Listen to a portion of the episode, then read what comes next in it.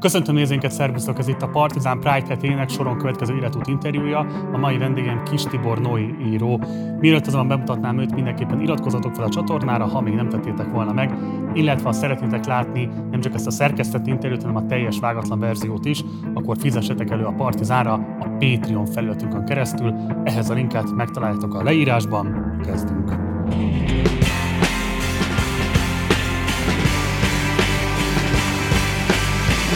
Nagy szeretettel köszöntöm Kis Tibornait a stúdiónkban. Szervusz! Szia, és köszönöm, hogy meghívtál, meghívtatok. Mi köszönjük, hogy elfogadtad a meghívást. Ha valaki, az már egy értékválasztási kérdés, hogy valaki Tiborként vagy Noéként konferál fel téged?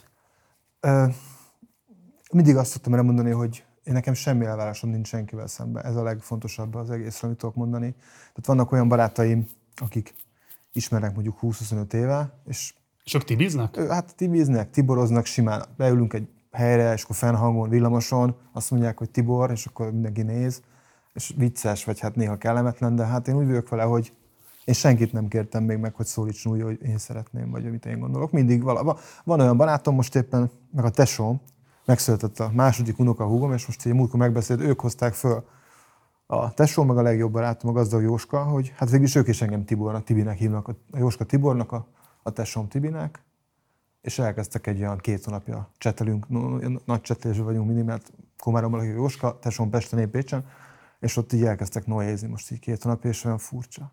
De az, hogy ismeretlenek, hogyha téged tiboroznak, az ritka. Az már nagyon ritka, mert engem most mindenki Noénak hív. Igen. Igen, tehát, no, legink, igen, tehát Noénak szoktak hívni, de azok, akik mondjuk nagyon régóta ismernek, azoknál, azoknál én a Tiborral sincs semmi bajom, az meg most egy ilyen nagyon kedves és szép dolog a gyerekek miatt, hogy hogy fognak majd szólítani a az unoka hugaim, mert a lány, és hogy akkor legyek már Noé.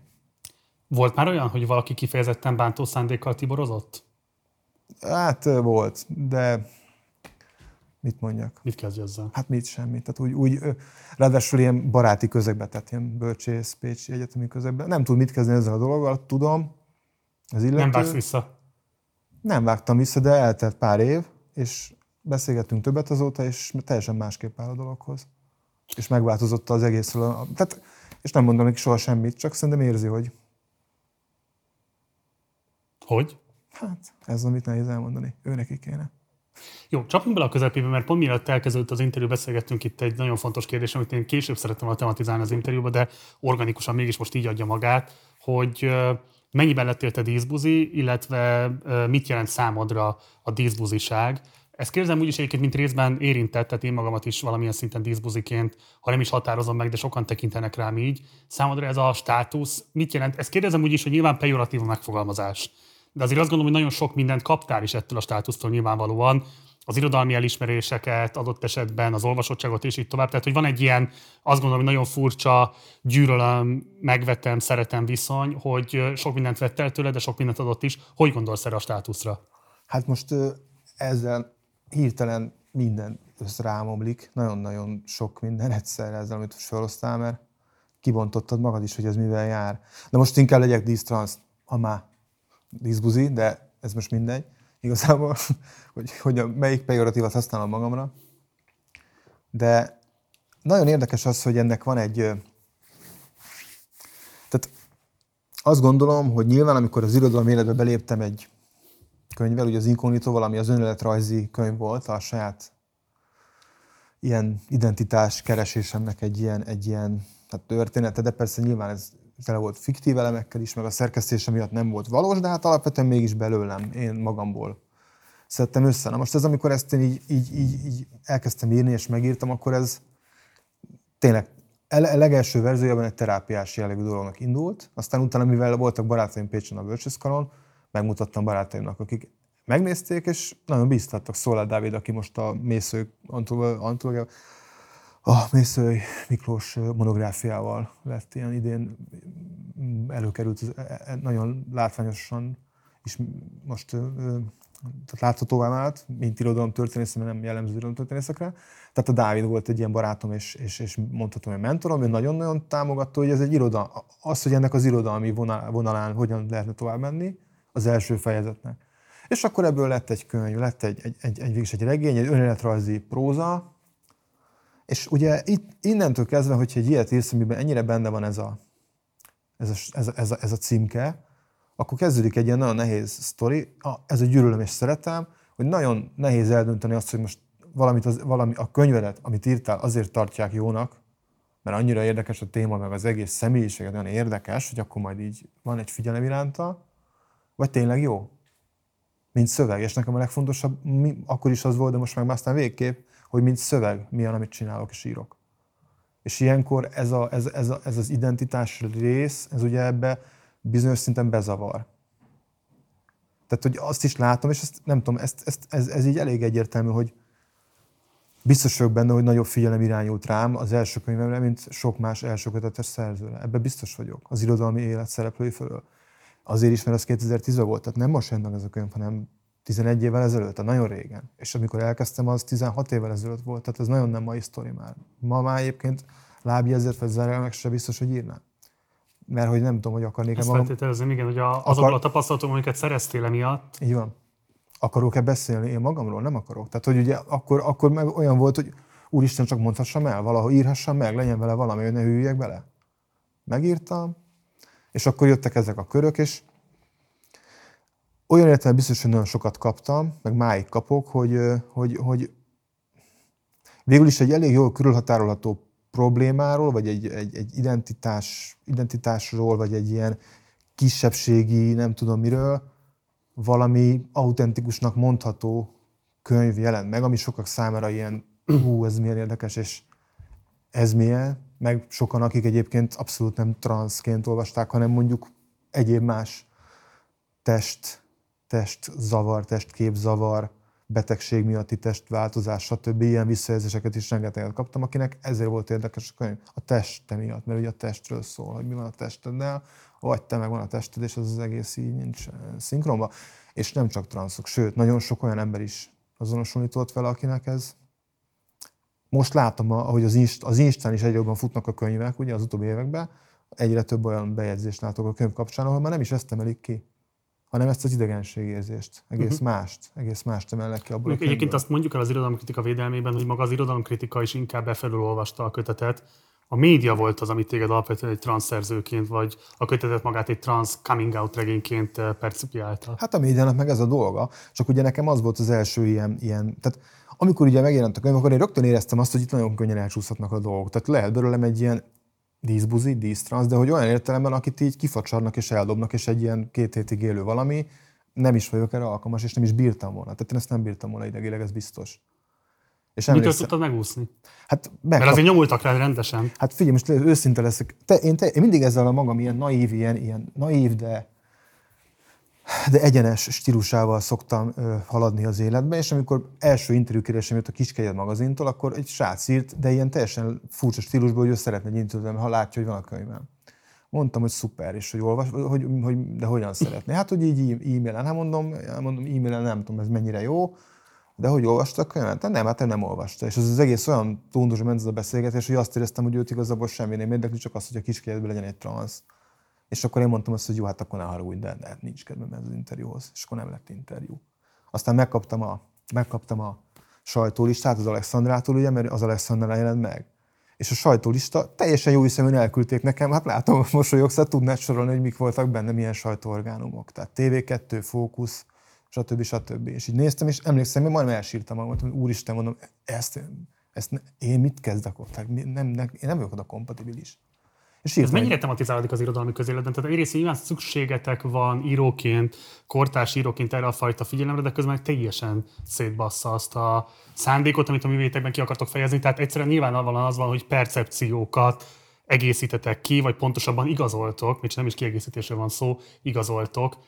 Érted, itt is a Pride Hit kapcsán hívtunk el, tehát nem az irodalmi műsorban vagy, hanem a trans pipát éppen most próbáljuk meg kitölteni, és azért nyilván próbálok majd ebben egy kicsit azért más oldalakat is megnyitni belőle, de hogy itt azért mégis van egy ilyen helyzet, hogy, hogy hogyan lehet ezt a nyilvánosság kérdést kezelned, míg hogy egyszerre szükséged is van rá, de másrészt meg teljesen szétcseszi azt, amit te szeretnél magadról autonóm módon megfogalmazni. Hát ahogy elkezdtem a, a kiskegyeddel, vagy ebben a sajtólistával, hogy én azt mondtam, hogy akkor ne harúgyanak, lehet, hogy most, tehát nem tudom, hogy szabad-e vagy nem szabad, de én szeretném, hogyha más típusú lapokhoz, meg nem tudom, mikhez küldenének ki, sajtóanyagot, meg könyvajánlót, és akkor felsorolom az irodalmi folyóiratokat, meg egyéb, hát leginkább irodalmi folyóiratokat, meg ilyen értelmiségi folyóiratokat, magyar narancstalent, ami akkor, akkoriban ilyen faz volt, és zokszó nélkül.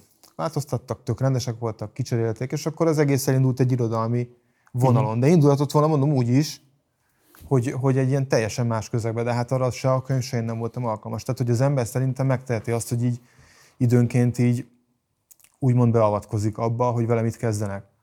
Tehát én mondjuk az elmúlt nem tudom hány évben nagyon-nagyon sok felkérést, ami visszautasítottam egyszerűen, amiről azt, ami arról szólt, hogy én, mint trans, valamilyen, és nem csak azért, tehát ennek sok oka van. Nyilván én nem tudok reprezentálni egy közösséget, és nem is akarok. És lehet, Persze. hogy én reprezentálom a rosszabbul akár. Tehát ezt erről is lehetne hosszan beszélni, hogy hogy tudnám reprezentálni. Semmiképpen sem akarom. Vannak nálam sokkal, de sokkal hitelesebb, és sokkal, de sokkal azt gondolom, hogy fölnőtt egy másik generáció, akik erről már máshogy beszélnek. Hm. Ez is egy érdekes téma, hogy a generációkon keresztül ezt az egész, ezt az identitást megélni, hogy mondjuk én 82-ben, meg 84-ben, amikor ezzel itt szembesültem kisgyerekként, akkor milyen világban éltünk nem tudom, nem is éltél akkor szerintem. Most nem akarok itt ilyen hülyeségbe, most bocsáss meg, nem a életkori hülyeséget nem, akarok nem, nem. csak hogy, hogy egy kommunista rendszer volt, vagyis szocialista. És hogy Szokott. ott, hát valami, de hogy, hogy, hogy ott ez, ezt tudod mi volt? Néztél egy amerikai sorozatot, vagy filmet, és akkor bevittek három ilyen transvestitát, akik ott sikoltoztak a rendőrről, sem ők voltak a kurvák. Tehát ez volt, amit te így láttál, és ez volt az, ami, hogy ú, az meg én is ez vagyok, azt a kurva életben. És mi vagyok én? Na, de akkor erről beszélj még egy kicsit kérlek. Tehát 76-ban születtél, mit lehet tudni a gyerekkorodról? Mert ezzel kapcsolatban meglehetősen szükszava nyilatkozol, és az inkognitóban is, tehát inkább következtetni lehet abból esetlegesen az éle, önéletrajzi elemekre. Uh-huh, uh-huh. Hát a gyerekkoromból mit lehet tudni? Hát boldog, Mert gyere, boldog gyerekkorom. Hát az apám, igen, hát anyám is is könyvelő, meg ilyen, ilyen irodista, de hogy az melós. Dolgozott takarítónőként is, amikor úgy állt az élete. Igen. Hát ez sok mindent meghatároz. Azt szoktam mindig mondani, hogy amikor egy ilyen, vagy nem is mondani, inkább gondolni, amikor valaki ilyen, olyan, olyan, olyan, tehát ez az ilyen igazi, ilyen, hát nagyon sok agresszivitás vett körül a családokban, a családon kívül, a futball is egy olyan világ volt elég hamar, ami már ilyen, erről a nem tudom miről szólt, és ugye hát nyilván ezt, ezt, ezt, ezt csak lát, éreztem magamban azt, hogy én egy egész más, tehát hogy bennem valami egész más van, és hogyha az lennék, akkor engem onnan azonnal mindenhonnan így le söpörjenek a pályáról. És akkor ebből szerintem lett egy túlkompenzálás is. Na, nagyon bonyolult ez az egész, ebben, hogy én hogy életem ezt meg. Az, az, azt hiszem, hogy most ez ilyen közhelyes lesz, de hogyha valaki író, író, író lesz, vagy ír, vagy költő, tehát hogy művészettel foglalkozik, mert lehetne más is, festő is lehet, tehát végülis a művészet ahhoz kell valami olyan érzékenység, vagy olyan trauma, vagy valami olyan dolog, ami, ami, ami az egészet elviszi abba az emberbe elég korán. Tehát, hogy, és ez, ezt az érzékenységet szinte a traumák képesek egyedül kialakítani? Nem, nem, nem, de ehhez segítenek. Biztos, hogy nem. nem tehát nem azt mondom, hogy akinek nem voltak traumái, az nem lehet jó művész, ez egy hülyeség. Én csak azt mondom, hogy nagyon-nagyon tud segíteni. Jó, hogy mondtad, mielőtt még félreértél bárki a kamerák előtt, vagyis a képernyők előtt. Szóval tudod, amikor otthon nem tudod, hogy mikor lesz balé, és állandóan figyelned kell, és minden apró jelből olvasnod kell, hogy mikor, mikor, mikor lépi valami át azt a határt, amit nem szabad átlépni. Aztán kimész az utcára, nem tudom, 19-20-21 évesen női ruhába, akkor még ilyen parókával, meg hát úgy, ahogy, és akkor is, és máig azt kell látnod, és érzékeled, hogy honnan jön a veszély, honnan jön valami, és ez valami olyan, szerintem ez valami olyan extra hiperérzékenységet rakott belém, amit azt hiszem, hogy íróként az, az irodalomban, az írásban tudok használni leginkább. Tehát, hogy sokszor veszem észre azt, hogy elmegyek egy helyre, és ott vagyunk, és én olyan dolgokat észreveszek, helyzetet, meg viszonyokat, dolgokat, amiket a többiek, akik velem jöttek, azok azt se tudják, hogy miről beszélek. Az agresszivitással, vagy az erőszaknak való kiszolgáltatottsága kapcsolatban mi az ős élményed? Hát erről sokat tudnék. Ősélmény, ősélmény. Hát ez nagyon nehéz. Ez, ez, ez, erről nagyon nehéz beszélni. Meg ez, ez, ezzel úgy vagyok, hogy, hogy ezek nagyon az emberre tartoznak belül.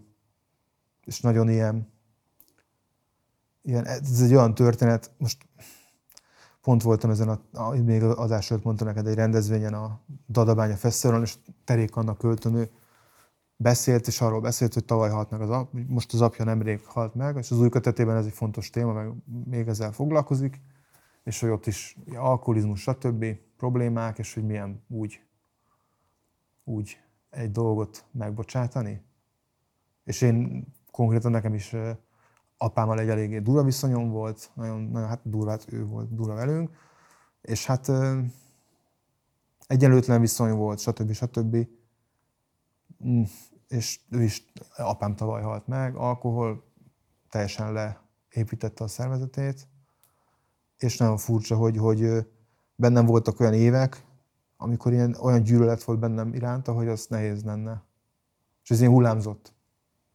Gyerekként kiszolgáltatott vagy, teljesen, aztán utána te magad is egy ideg bajos leszel. Tehát az, hogy azt, amit beléd raknak ezek a dolgok, azt te magad, magadból ki, máig nem tudtam ki, nem is fogom tudni soha. Hogy úsztad meg azt, hogy ne válj a gyilkosává? Jó kérdés. Még az is lehet, hogy az lettem. Valamennyire azok vagyunk, nem? Azzal, hogy nem törődünk vele egy idő után. Miközben nekik kellene mindig velünk törődnie. Nekik. Benne valaha tudatosult az, hogy az alkoholizmus az egy betegség? Persze. Igen? Hát talán az utolsó ilyen, ilyen, ilyen próbálkozásom az volt. De tesómmal mentünk 15 évvel ezelőtt. Hát inkább 15-20 évvel ezelőtt, 15. Lementünk az ott egy tanyán élt, ugye, hát egy tanyász, vagy ilyen, hogy mondják ezt, ilyen termelőszövetkezeti terület, ott mindenféle állattartás, és ott tíz sorház. És akkor az egyikben lakott, nagyszüleimet ő már ott tápolta, és elmentünk a tesómmal, hogy mi lenne, hogyha, de tényleg így a jó szándékkal, meg hát mégis az apánk, akármi volt, hogy befizetünk neki egy elvonót, tudod. És így megneszelte. Még nem is mondtuk, de már tudtam, mit akarunk, mert egyébként kurva intelligens ember volt azzal együtt is, hogy hát ez a tragédia egyébként, ez a tragédia, hogy az apám és az a generáció, az apáink generációja hihetetlenül nem tudott mit kezdeni magával. Tehát, hogy egy ilyen teljes, olyan szűk pályára szorultak ezek az emberek, és olyan szűk mozgásterük volt. Erről mesélsz egy kicsit, hogy szerinted mi az, ami ilyen szempontból tönkretette az apádat? Hát valószínűleg az, hogy az emberek nem élették meg szabadon önmagukat abban az időszakban. Nem, nem, nem, nem tudtak mit kezdeni. Nem volt semmi extra az apámmal.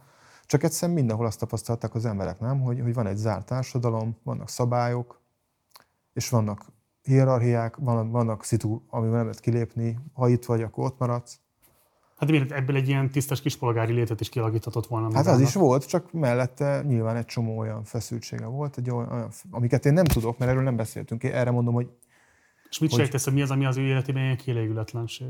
Hát most mondok, én azt gondolom, hogy nem a kielégületlenség. Tehát, hogy ma, ma, ma, ma Magyarországon is már egyébként, ha valakinek mondjuk vannak indulatkezési problémái, vagy szembesítik azzal, hogy, hogy, hogy, hogy amit csinál, az nem jó. Hát ilyenek vannak.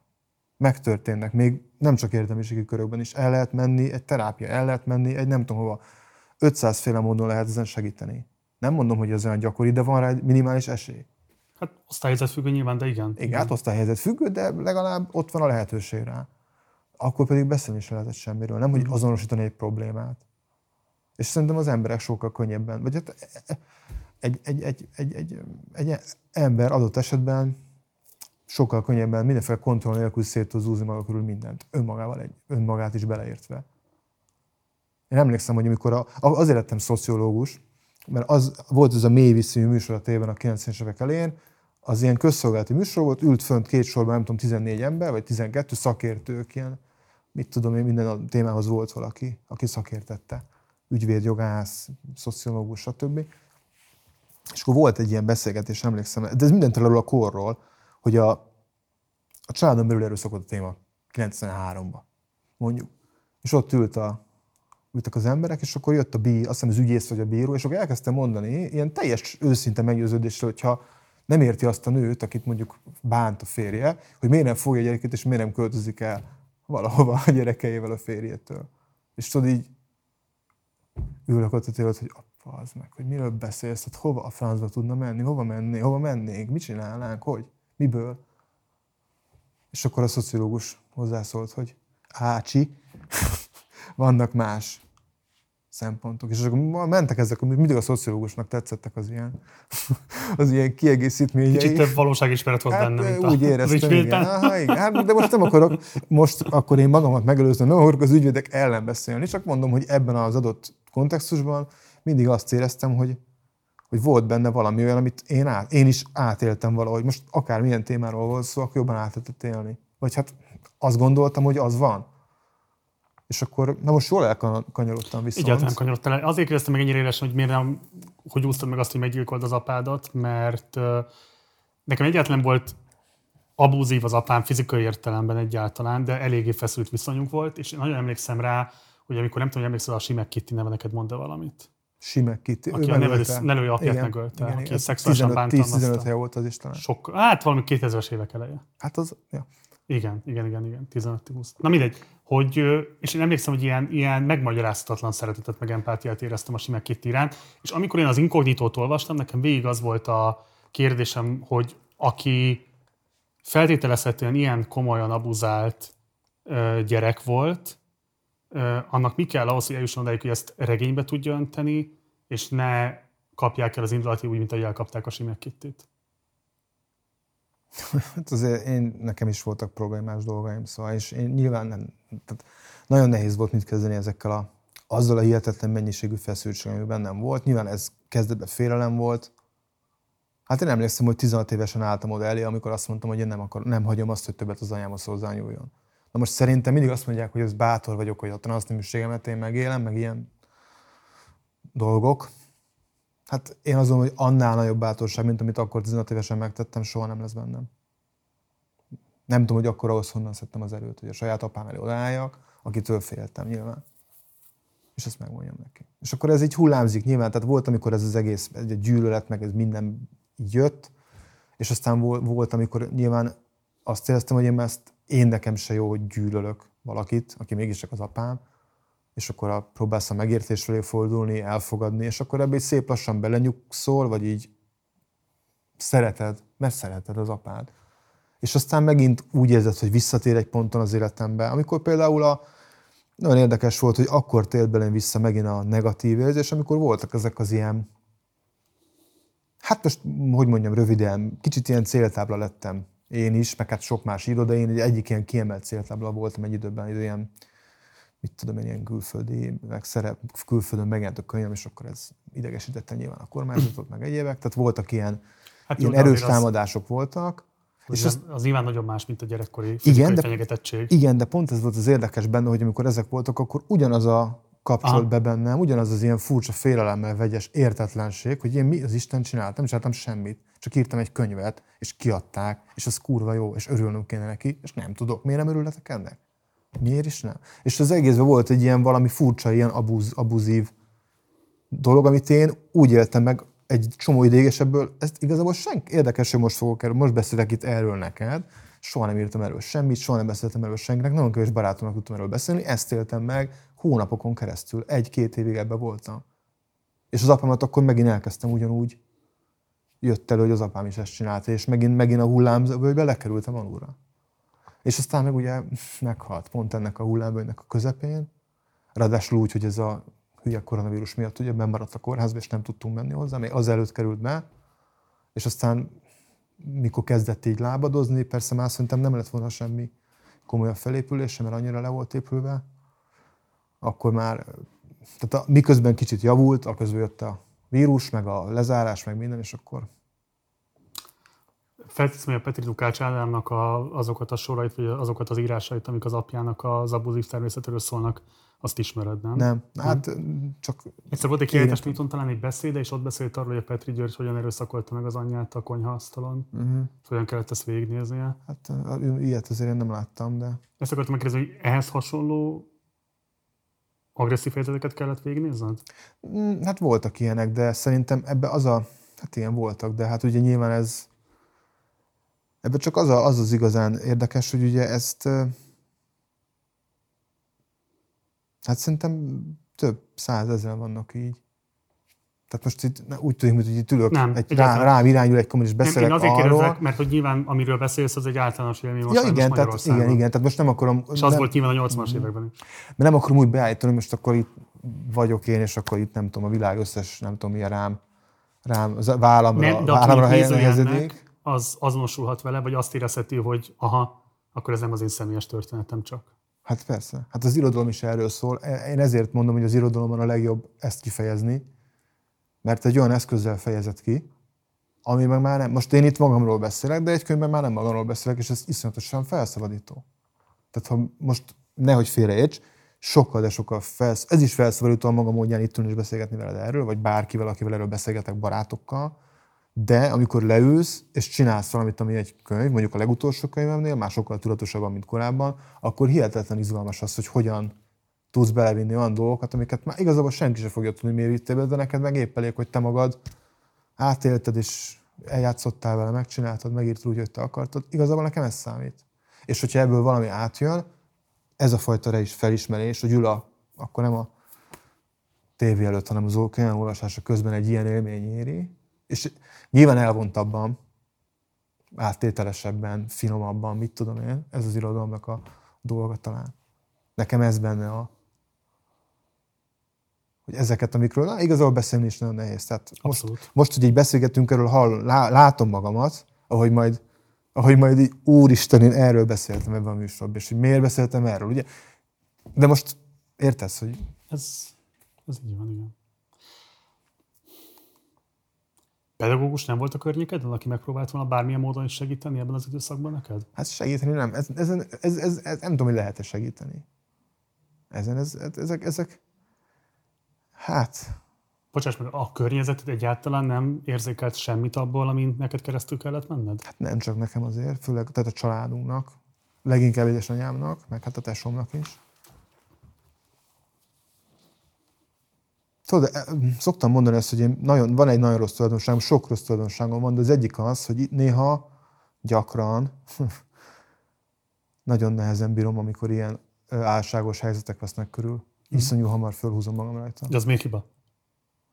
É, Kösz, de most ezt hagyjuk. De miért tényleg? Hát, Mi sok mert- kellemetlenséged van ebből? hát igen, mert Hát az... hát nem, kell, nem úgy kellene, nem úgy kellene reagálni, nem azt kéne mondani. Miért? Hát, mert akkor borítasz. Hát? Jó, oké, na. Hát váljon el a szaromától.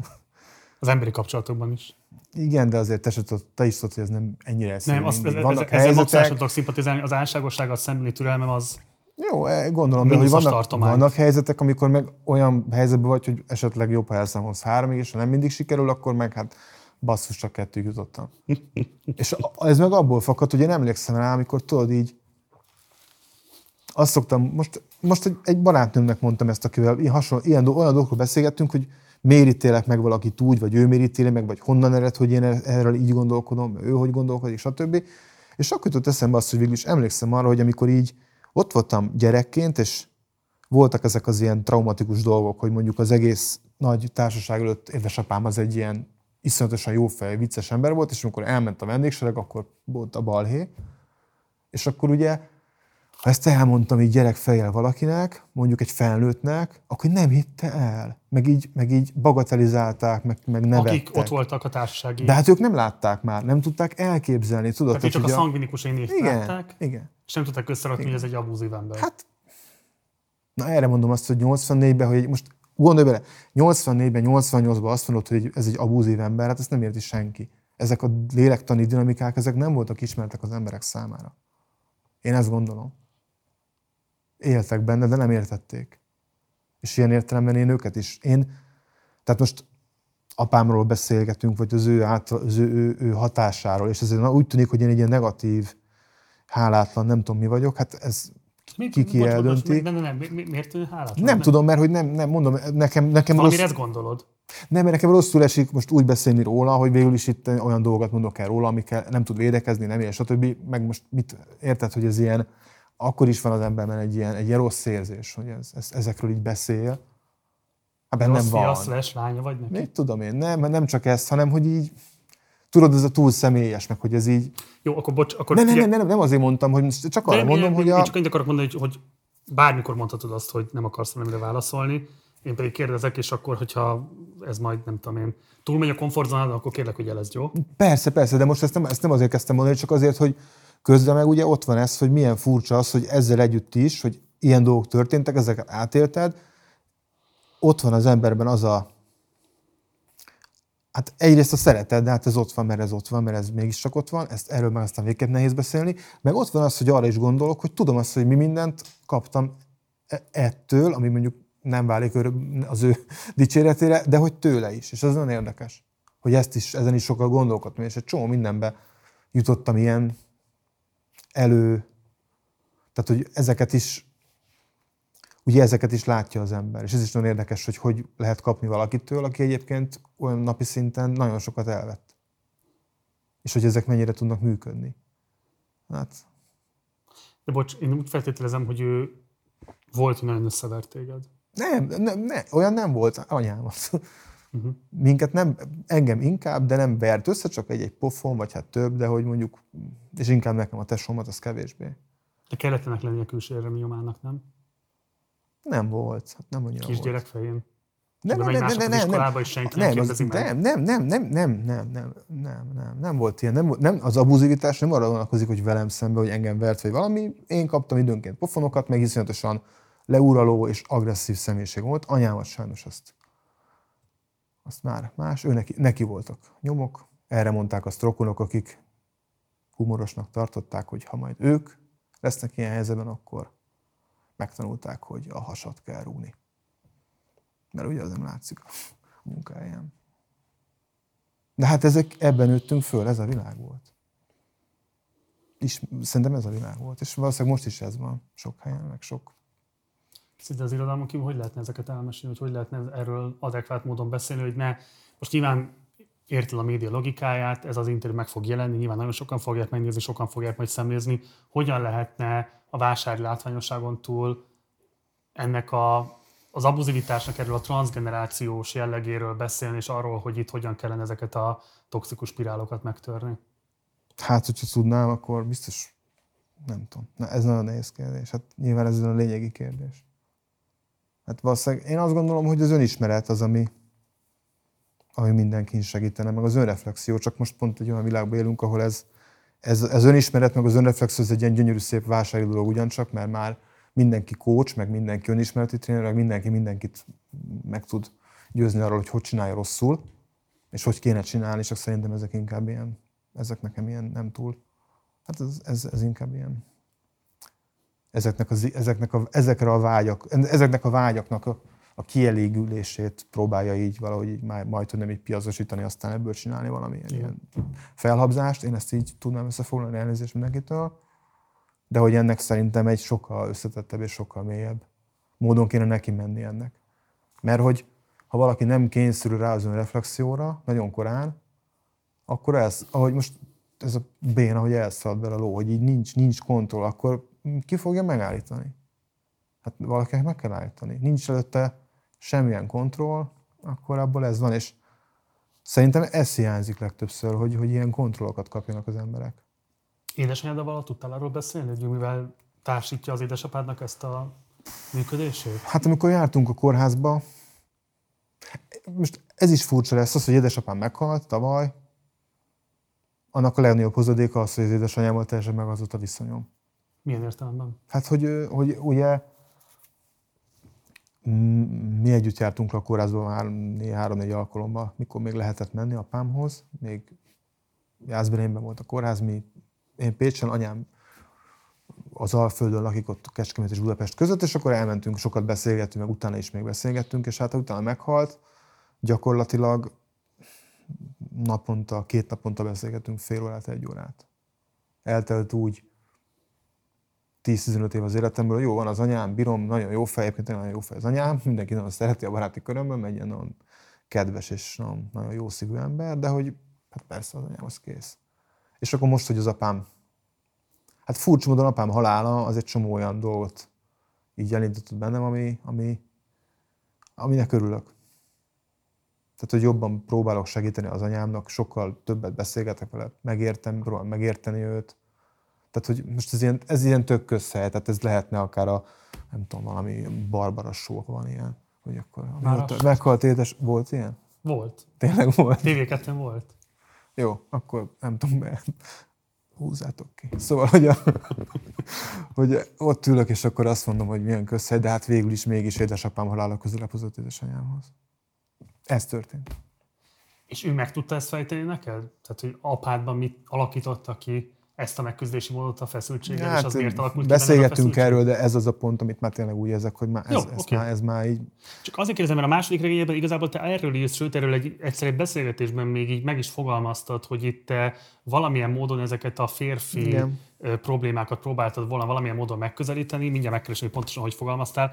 Tehát ezért érdekel engem ez ennyire monomániás, és elnézést, hogyha ezzel nagyon trappolok bele a, a privát szférádba, de hát azt gondolom, hogy itt van neked egy nagyon komoly megfejtendő helyzeted az apáddal kapcsolatban, hogyha közben ez érdekel téged íróként a saját regényedben. És nem az érdekel, hogy konkrétan mit tett az apád, az érdekel, hogy mi a megfejtésed.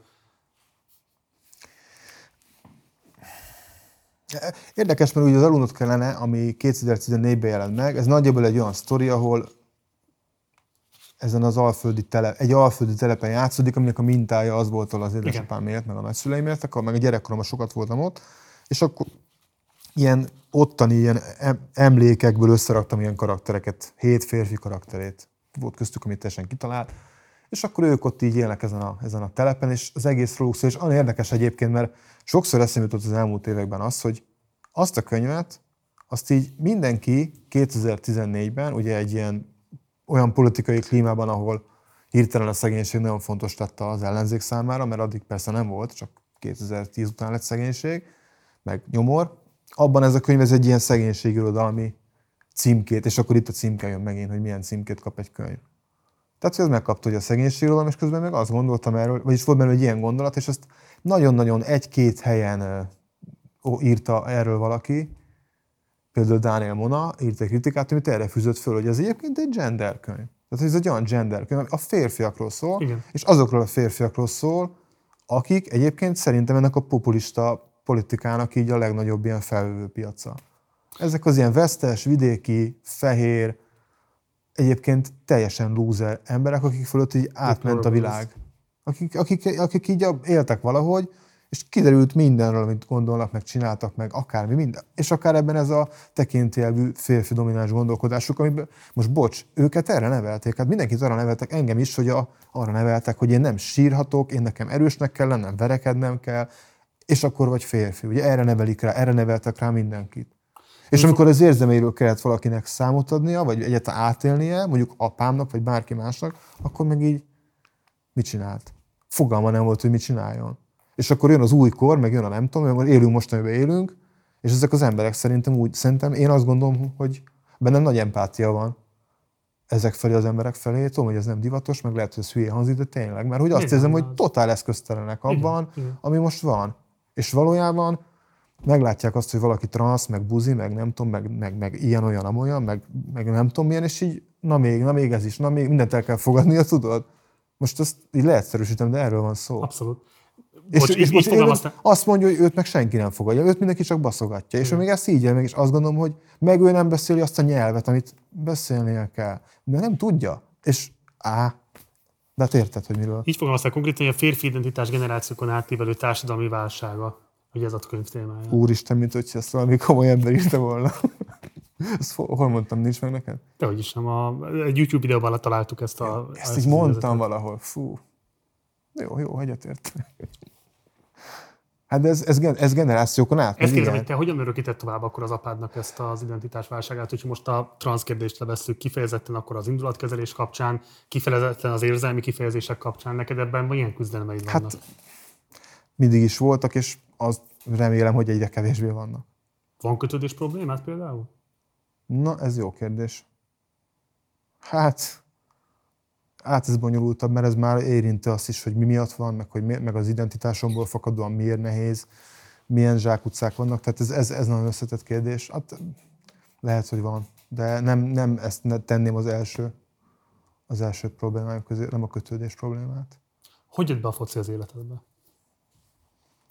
Hát apám imádta a focit mindig is, és akkor nyilván szerette, én is focizok. Korán kiderült, hogy jó vagyok benne, és akkor csináltam. És nagyon szerettem egyébként. Büszke volt rád? Hát amikor fociztam, akkor igen. De nagyon kritikus volt. Tehát például ezt nagyon szerettem benne. Iszonyú kritikus volt. De jó értelemben? Tehát, hogy hasznos kritikákat mondott? Persze, vagy persze, persze. az örök kielégületlenség, hogy soha Nem, nem leszel hasznos jó? volt. Tehát most nem, de nem, nem. Ez épp ez az, ez az érdekes benne, hogy a furi, hogy a szem, egy ember személyiségében hogy tudnak vegyülni ilyen dolgok, hogy egyrésztről teljesen önreflektálatlanul ilyen, nem tudom milyen, ilyen despota, miközben egy csomó kérdésről meg annyira árnyaltan gondolkodott, ahogy egyébként szerintem akkoriban nem nagyon láttam körülöttem embert, aki felnőttet, aki tehát mondjuk mit tudom én, ő direkt engem mindig, amikor lemúltunk a tanyán hétvégén, mindig kimentünk a rétre, és akkor gyakoroltuk a fejelést, meg azt, hogy ballábbal rúgjak. Mert az edző szerintem nem tanított engem meg senkit ballábbal rúgni, mert ha tudtál jobban rúgni, akkor már jó voltál. De ő mindig azt mondta, hogy egy futballista az kétlábas. Most ez ilyen, nem, nem tudom, valószínűleg nem szereted a focit, de hogy mondjuk, Nem tudom értékelni, de az más. hát most Nem, én e, egy csomó aspektusát nagyon nagy érdeklődéssel követem, de nem tudom Ja nem, most ez csak arra, hogy... de ettől még nem gondolom, hogy ne lenne értékes. Ú, nem, most ezt csak arra mondom, hogy a pályán nagyobb perspektívák nyilván előtted, hogyha nem mindig fordulódnod kell, hogy a jobb lábad rúgja a Persze, persze, labdába. ez Ennyi. És akkor ilyenek. És ez ilyen, erre mondjuk ő így, meg, hát, meg azt is, az, az volt még, ami nekem ilyen furi volt, így, ha visszaemlékszem ezekre a focis dolgokra vele kapcsolatban, hogy, hogy így mennyire, hát egy olyan közeg volt, ahol azért nagyon benne volt ez a, hát, hogy mindig ott tehát ő kihú, kihú, kihúzta magát mindig abból a szülői, ilyen bratizós valamiből, amiben mindig mindenki próbált így előnyöket szerezni a többnyire a gyerekének. És emlékszem, mindig tüntetőleg a másik oldalán ült, állt a pályának, mint tól az összes szülő, meg az edző, és állott ott egyedül. Ez egy ilyen kép bennem, hogy mindig állott egyedül valahol fönn. a- És akkor ott nézi a meccs, meccs után még elmondja, hogy mi volt a jó, mi volt a rossz. Tehát ilyen, ebben a dologban nagyon pozitív volt. Hát nyilván, amikor abba hagytam, akkor ezt nem is mertem neki elmondani egy pár nap, egy hónapig talán ilyen kamu, kamu dolgokat tudtam az időmet. Tehát elmentem a Margit szigetre egyébként, és olvastam.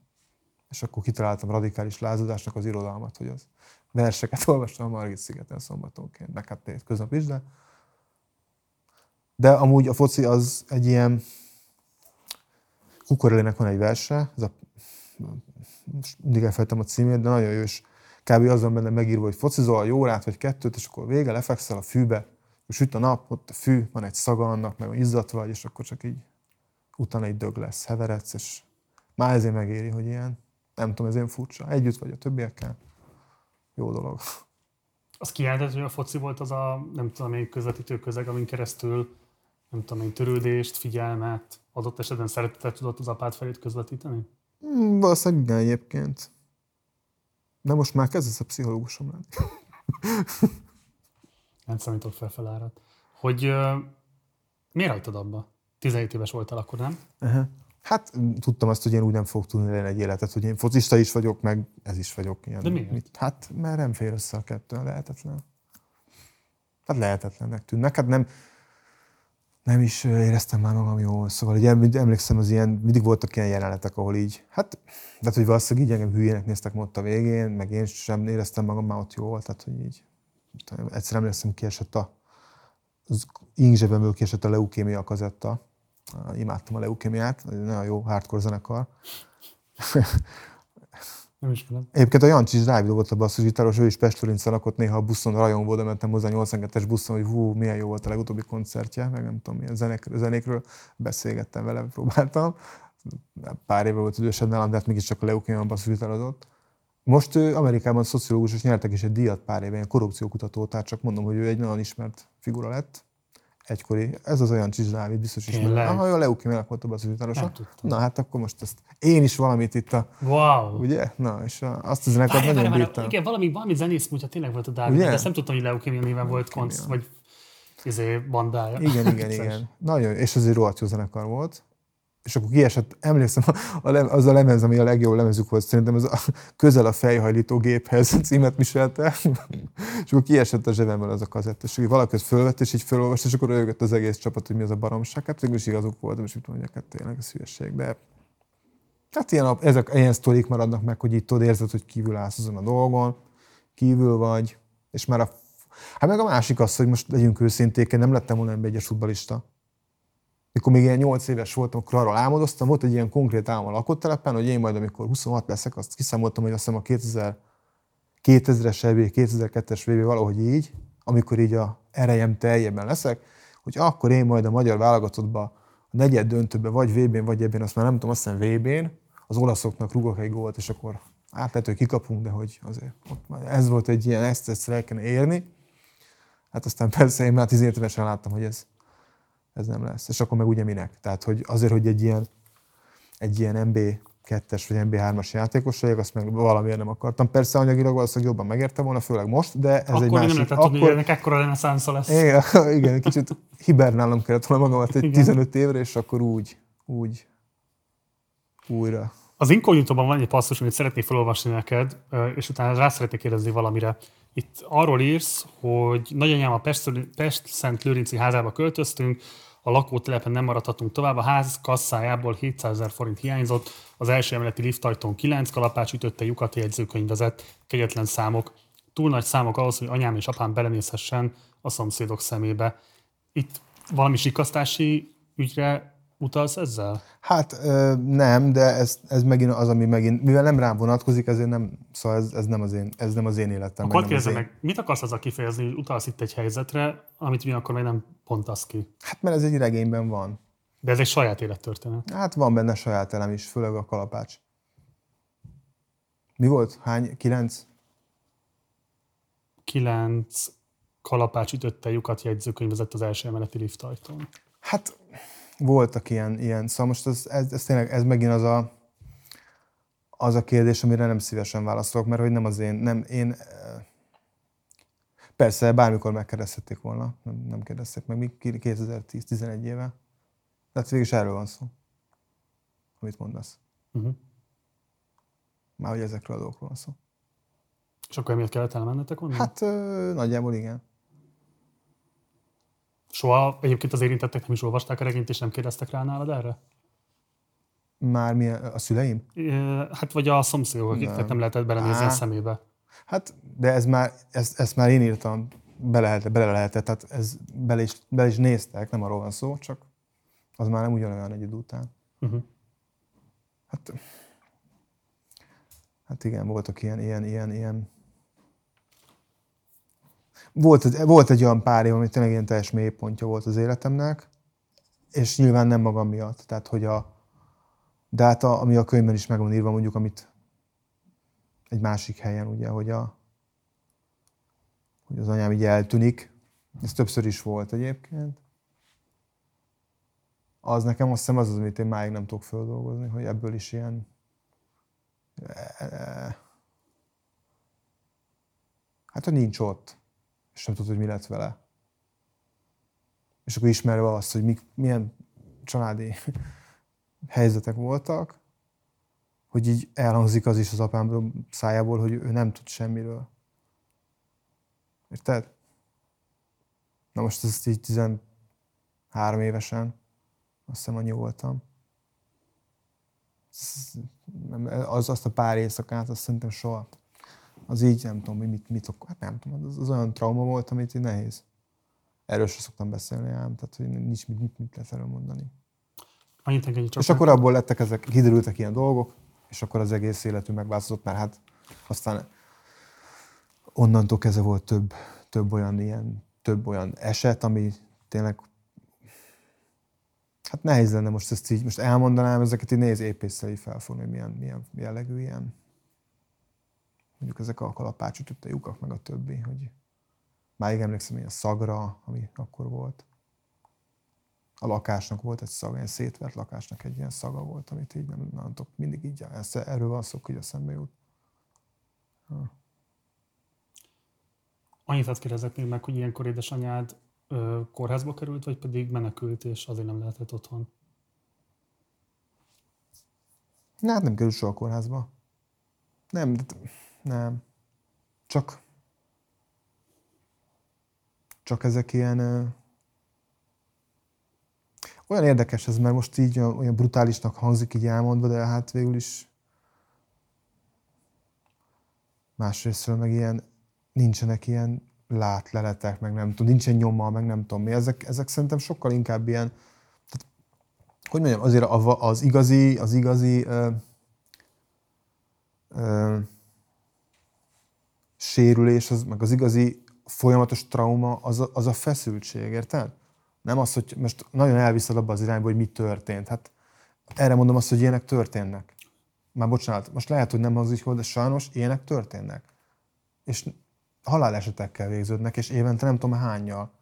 És végül is nálunk ilyen nem volt, és csak hogy egy, egy volt a sok száz ezer család közül, ahol ilyen dolgok történtek, vagy történt, és az igazi az, hogy az igazi, ebben az igazi dráma az, hogy történhettek.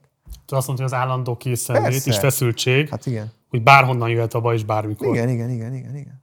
És ha azt mondod, hogy ez bárhol másod megtörtént, akkor voltak például osztálytársad, vagy bármelyik más, nem tudom, korosztálytársad, akivel ezt meg tudtad beszélni, aki azt mond, akivel közös lehetett ezt tenni, hogy igen, nálunk is eljár apa keze? Ez is nagyon érdekes, mert uh, tudok olyanról, aki a legjobb barátom volt, és tudta, hogy nálunk mi van, de ő soha nem mondta, hogy náluk is hasonló helyzet van, ezt mástól tudom. De ő nem mondta. És én is tudom azt, hogy én például, amikor ezt egyszer-kétszer elmondtam valahol, abban a kamaszkoromban, hogy mit, mit élünk át esetleg, akkor éreztem azt, hogy olyan fajta egyedüllétet éreztem, és olyan fajta értetlenséget a többiek részéről, hogy az valami hihetetlen. Tehát ez is, ez is, nekem ez is inkább valahol traumatizálóbb, mint az, hogy mondjuk mit tudom én a, mi történt egyébként. Hogy ott vagy, és akkor valakivel megbeszélnéd, és mondod neki, és ki vagy borulva, és látod azt, hogy az az ember, aki egy 17 éves fiú, aki meg él egy normális családban, és semmit nem tud rá mondani, mit mondana szegény? Csak te meg akkor azt érzed, hogy hát akkor kivel tudod megbeszélni. Hm. És akkor az mellett, hogy hát végül is tényleg senkivel. Szóval így maradnak az ilyen leukémia kazetták, meg az egyéb ilyen brutális zenei élmények, amik valamennyire így ezt az indulatot akár így elcsövezik, vagy mit csinálnak vele. Körülbelül.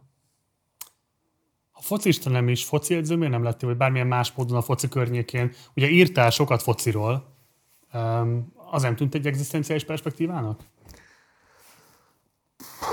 Hát abban az volt benne végig, sokféle módon kapcsoltam a focihoz, újságíróként is, meg mindenhogy, de de hát ugye számot tettem azzal, hogy én hogy élek, ki vagyok, milyen az identitásom, és egyszerűen azt éreztem, hogy én abban a közegben ezt nem fogom tudni úgy fölvállalni, hogy egyáltalán bármilyen módon is vállalni.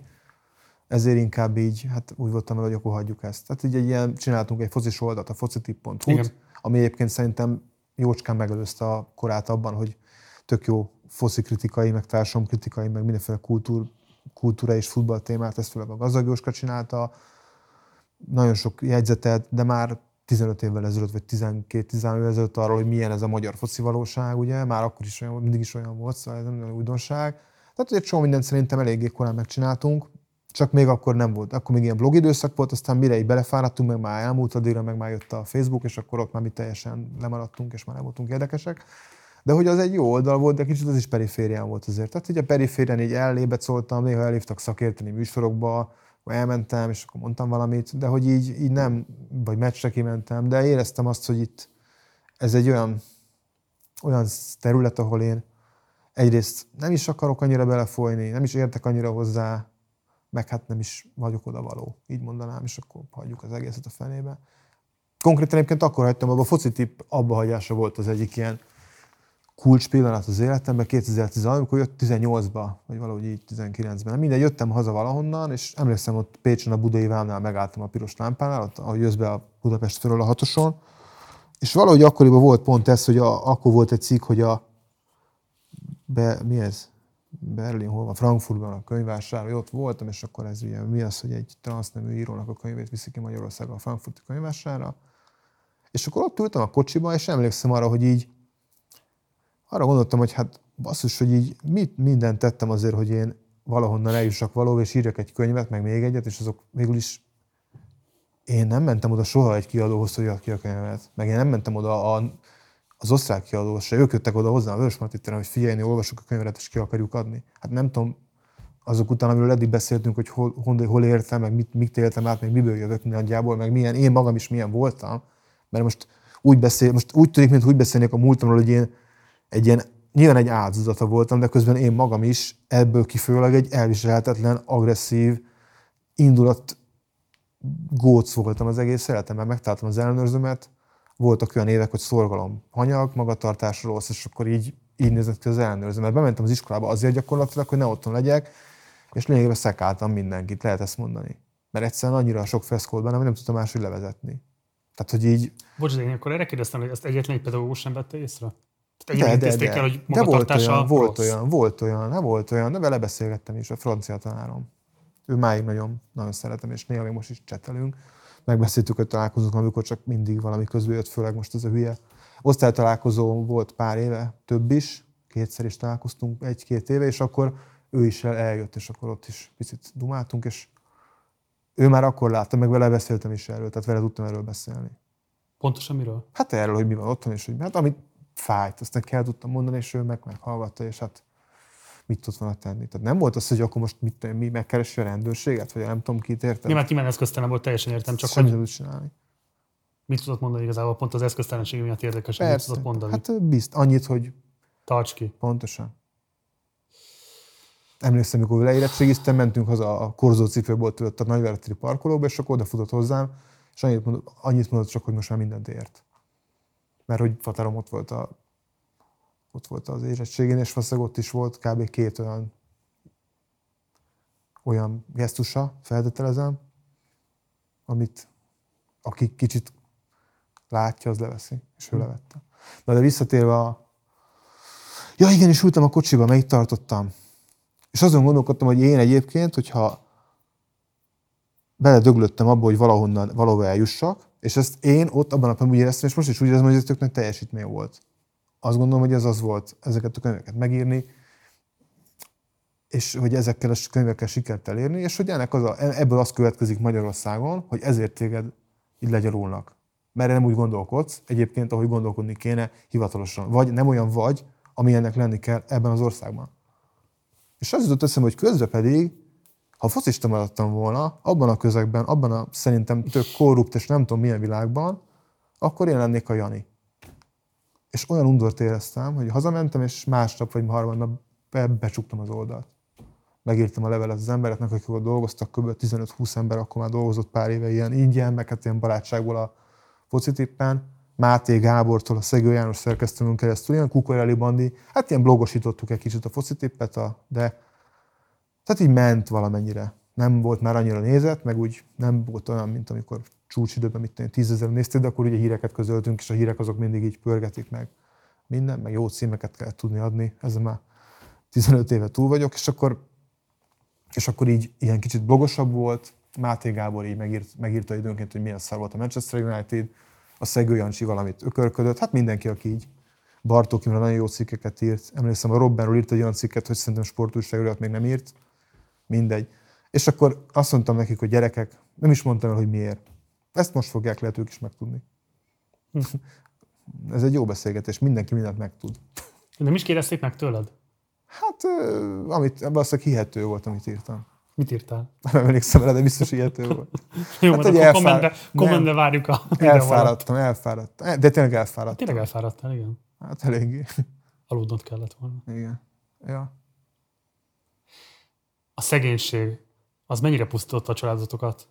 Nem voltunk szegények, ez egy ilyen nagy, ez, ez szokott lenni mindig ez a félértés. A, a, hogy a, a transzneműségről írt egy könyvet, és a következőben szegények vannak, akkor ha ott transzén volt, akkor itt most biztos szegény, de nem, nem voltunk szegények, csak nem volt, mondjuk nem voltunk gazdagok. Hát egy alsó az anyagi gondok, az anyagi megterheltség. Na, volt egy időben voltak, de főleg akkor, amikor már nagyon szétesett a családunk. Tehát amikor már úgy, én anyámmal éltem egy háztartásban, tesóm apámmal, ilyen széthozva kicsit ilyen, nem is volt vállás, de hogy ilyen így volt megbeszélve, akkor azért szar volt. Főleg, amikor anyámnak nem volt munkája, vagy hát csak ilyen takarítás, meg ilyenek az úgy az rosszabb volt. De nem, tehát nem az, hogy szegénység, az szerintem azért nem az, hogy mennyi pénzed van, de ezt jobban tudod, mint én. A szegénység az egy olyan dolog, ami egy iszonyatosan bonyolult, és nagyon sok összetevőből kirakható ilyen állapot. És annak szerintem nagyon fontos része a kulturális hozzáférésekhez való lehetőség, a, meg még nagyon sok minden, biológiai tudat, ez a fogalom is olyan érdekes, hogy ezt, ezt én például a Spinoza házban tanultam, nem a Spinoza házban, bocsánat, ott más tanultam meg a Kárvágyzsótól. Valami Magyar Liberálisok Pártja rendezvényén meghívtak író.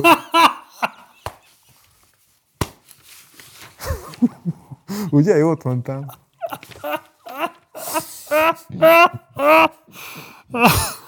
Jaj, bocsánat. Én De mi a Fodor Gábor pártjánál? Uh-huh. Nagyon jó volt. Azt. De az volt a sztori. Az, ez egyébként ez egy rohadt jó Tehát a biológiai tudatot azt Fodor Gábor keltette föl benned. hogy milyen fontos a biológiai tudat, és hogy az mit jelent, és hogy hogy értjük. Ez egy, ez egy olyan sztori, amivel lehet, hogy most 50 kérdésre egyszer így elmondom, és akkor megúsztuk, akkor a, az előzőből kihúzod a felét, és megvan az 50 perces adás. Elmentem egy este, a Máté Gábor volt a másik, föllépő. Ja, ott is persze, rögt Dési Bocs, János. Máté Gábor a színész rendezőt mondod? Persze, persze, persze.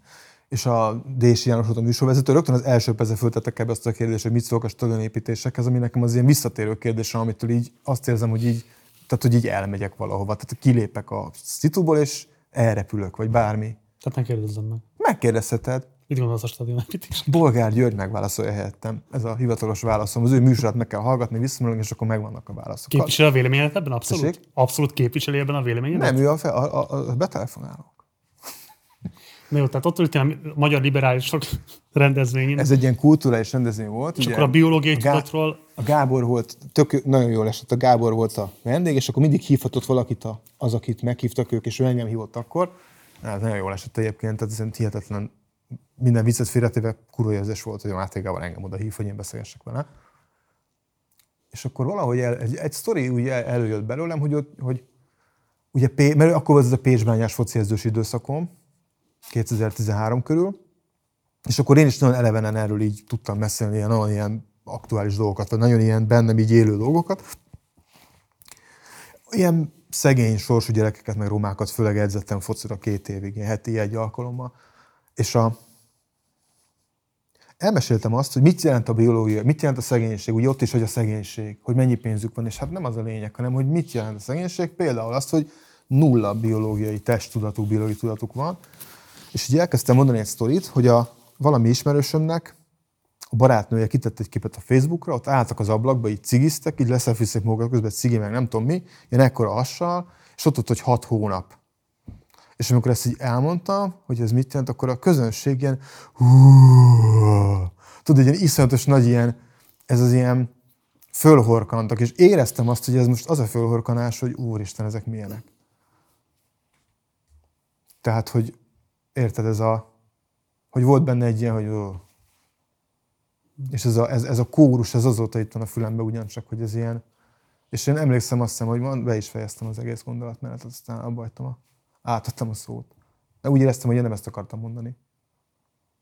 és Tehát, hogy a a, tészről beszélgető partnered? Hát, nem. Szerintem nem. Tehát, hogy itt, ebben az esetben ez az ember az én szememben egy áldozat, akinek soha nem tudtam meg senki. Egyszerűen nem tanítottam neki azt senki, hogy a cigizel, az káros, nem tudom mi. Hát a dohányzásról azt hitték Amerikában is, nem tudom még hány évvel ezelőtt, hogy az semmi baj nincsen. Miért ne lehetne az, hogy ebben is van egy 70 éves elmaradásunk, és tényleg nem tudja. Ezt nehéz elképzelni, Igen. hogy nem tudja, nem tudja. Mint, mint a drog, hogy olyan vitáim voltak emberekről, hogy hát de hogy lehet ilyen hülye, hogy olyan, olyan drogot beszív? Hát hogy lehet? Nem, nem az, hogy olyan hülye, arra van pénze, 200 forint, és akkor azt fogja beszedni. Ennyi. Nem az, hogy most nem gondolja át, sajnos, mert nincs, aki megtanítsa neki. És akkor ez a kulturális tőkehiány. Ez meg a biológiai tőke, hogy nem tudom azt, hogy az én testem az valójában egy Hát most pont én mondom. Na, szóval érted, hogy az embernek a teste az egy ilyen, Törékeny jó szám. hát egy törékeny jószág, amire ha nem vigyázol, akkor te elértékteleníted. És amikor ezt így e- ebben a kontextusban akartam elmondani, akkor úgy éreztem, hogy ebből a kontextusból itt az a kontextus lett, hogy úristen, ezek milyen felületlen hülyék.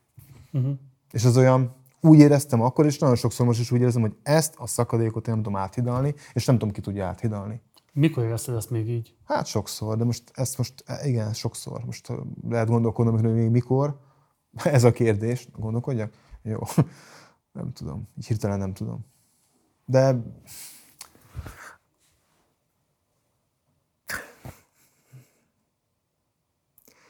hogy mikor éreztem azt, hogy ez a szakadék átjutott, hogy ezt nem tudod megértetni?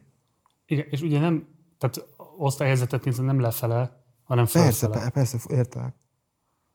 Nem tudom, de majd, hogyha valami úgy alakul a beszélgetésben, akkor lehet, hogy megmondok. Meg, megjegyzem a Egyszer volt egy ilyen, erről beszéltél talán pont a Pride-on mondott beszédedben. Megnézhetünk ebből egy bejátszást? Persze. Közös ügyeink tömeges csúszott félre azzal, hogy a progresszió meghatározó képviselői több időt töltöttek definíciós kérdésekkel, a nyelvhasználat korrektségének megvitatásával, mint magával a problémával. Vitapartnereink többnyire nem megáltalkodott ultrakonzervatívok, hanem közmunkások, melósok, romák, a rendszerváltás utáni nihilben felnőtt generáció tagjai, olyan emberek, akik a legkevésbé képesek kapcsolódni ahhoz a kifinomult nyelvhez, amelynek használatát elvárják tőlük. Ráadásul ők azok is, akiknek a progresszió elitje a politikai szólamok szintjén az érdekeit szeretné képviselni. Ők azok, akik ugyanazt érezhetik, mint egy jogfosztottsága miatt tiltakozó transznemű vagy meleg, hogy ki vannak rekesztve a társadalomból, a problémáik pedig senkit sem érdekelnek. Miért éppen a meleg jogokra lennének érzékenyek, amikor nekik is naponta meg kell küzdeniük a diszkrimináció különböző formáival? De másképpen is felteltem a kérdést. Mi vajon látjuk az ő életük lehetetlenségét? Érzünk irántuk szolidaritást? Életem egyik legszomorúbb, egyben legkijózanítóbb napja volt, amikor egy transzexuális közösség meghívásának elegetével végültem egy klub délutánt, amelynek néhány szereplője leplezetlenül cigányozott. Számunkra nehéz az örökbefogadás, miközben ők a családi pótlék megszerzéséért sorban szülik a gyerekeket. Hinni sem akartam a fülemnek, amikor az az érve elhangzott. Zárójelben jegyzem meg, a közösség hangadói szerint a transzexuálisokra nézve sértő lenne, ha én képviselném a csoportjukat, mert ahogy ők mondták, nem vagyok elég szép. Akkor mondtam le arról az illúzióról, hogy valaha tartozni fogok egy csoporthoz, és azóta sem akarok képviselni senkit. Egyedül csak saját magamat. Mert mindannyian magunk vagyunk. Nagyon jó, hát ezzel megúsztunk megint 20 percet a, a beszélgetésről. Milyen volt visszanézni ezt a beszédet? Nagyon érdekes, mert én szövegként ismerem nyilván, mert én úgy írtam meg, és akkor néha újraolvasom, vagy valami miatt megnézem, hogy mondjuk éppen sokszor van az, hogy eszembe jut, hogy ezt már megírtam, és biztos van benne valami, egy adott helyzetben ki lehet venni, vagy legalább visszaemlékszek valami gondolatmenetre ennek kapcsán. De az érdekes, hogy ennyire megindultam, beszéltem, azt nem, nem, nem gondoltam volna, de eléggé megindultnak tűntem. Így most most látom magam először, soha nem nézek vissza semmilyen videót magamról. Tartalmától, amit elmondtál, vagy pedig a helyzettől? Minden reprezentatív együtt. szituációban vagy? Hát azért az is, hogy nyilván reprezentatív, leginkább az a reprezentatív szituációtól, meg hát a tartalmától is, mert hát nyilván hát biztos nem ezt várták, hogy ilyen dolgokról fog beszélni, de közben ezt is várták, mert ezért kértek föl. Tehát én ezt én azt gondolom, Jó hogy visszhangja tök... volt a beszédedben. Tessék? Jó visszhangja volt a beszédedben. Hát mondjuk a, nem minden honnan, de azért igen, de... Honnan hát, nem? Hát nyilván, aki mondjuk, aki mondjuk úgy érezte, hogy... Tehát, hogyha olyan dolgokról beszélsz, ami, ami egy kisebbségi csoportra nézve is negatív akár, akkor nyilván azt mondhatják rá, hogy nem, mit, mit még te is baszogatsz, vagy még te is most mit, mi, miért, miért nem arról beszélsz, ami a, ami a nagyobb. És ez egyébként az ő szempontjukból jogos is, ettől meg én úgy gondolom, hogy én meg azért vagyok. Valószínűleg azért vagyok amilyen, amilyen vagyok, meg azért vagyok író, és nem aktivista, mert én meg így gondolkodom. De ez, ez is visszatérő probléma, hogy valami, ez is olyan személyiséghibám, hogyha valami történik, akkor mindig azt látom meg először, hogy hogy lehetne kicsit jobb, és akkor ha ezt elmondom, akkor sokszor minden így meg ilyen bizalmatlanságba fordul. Pedig szerintem tök jó, csak valahogy mindig azt hiszem hogy mitől lehetne még jobb, vagy mi az, ami nem jó benne esetleg. És akkor ebbe is voltak ilyen részeket, most nem kell megismételni. Hol volt ez a transzexuális közösség, ahol ezt az élményt át kellett élned? Ö, furi volt. Ö, ilyen? Valamilyen, az Októnál volt valamilyen ilyen klub, és akkor ott volt egy délutáni. A könyvem akkor jelent. Még meg se jelent az a könyv, az Incognito, és akkor azért volt egy ilyen beszélgetés.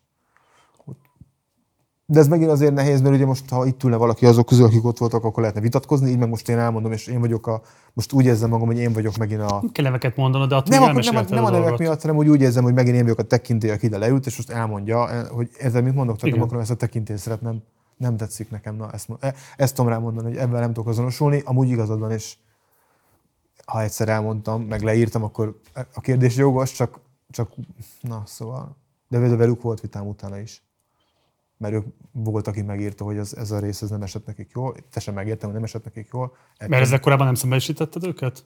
Nem, én nem, nem vagyok ez a típus. Azt hiszem, hogy finoman jeleztem, de nem csináltam ebből. És tudtatok erről utána beszélni?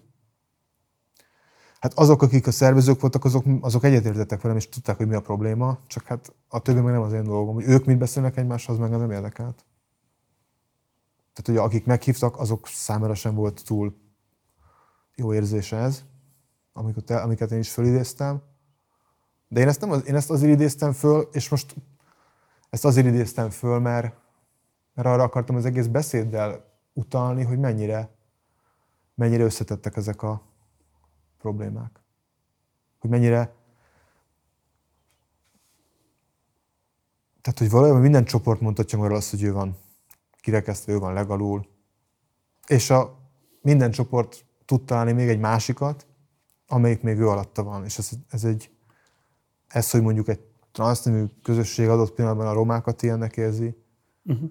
vagy hogy mondjuk egy roma, hát ezt én rengetegszer látom sajnos, hogy, hogy ha mondjuk a romák körében ugyanúgy megvan a melegellenesség. Elég erősen. Vagy most mondok egy másikat, a Budán László, aki most, most halt meg, ugye, éve talán, ő mondta egyszer nekem azt, amikor beszélgetünk Pécsen, hogy a, a romáknak úgy jött a migránsválság, mint, a, nem tudom, mint valami mennyei ilyen ajándék. Hogy végre van egy csoport, amelyik még náluk is. Tehát, hogy végre nem ők vannak terítéken. Uh-huh. Egyébként ez nagyon szomorú.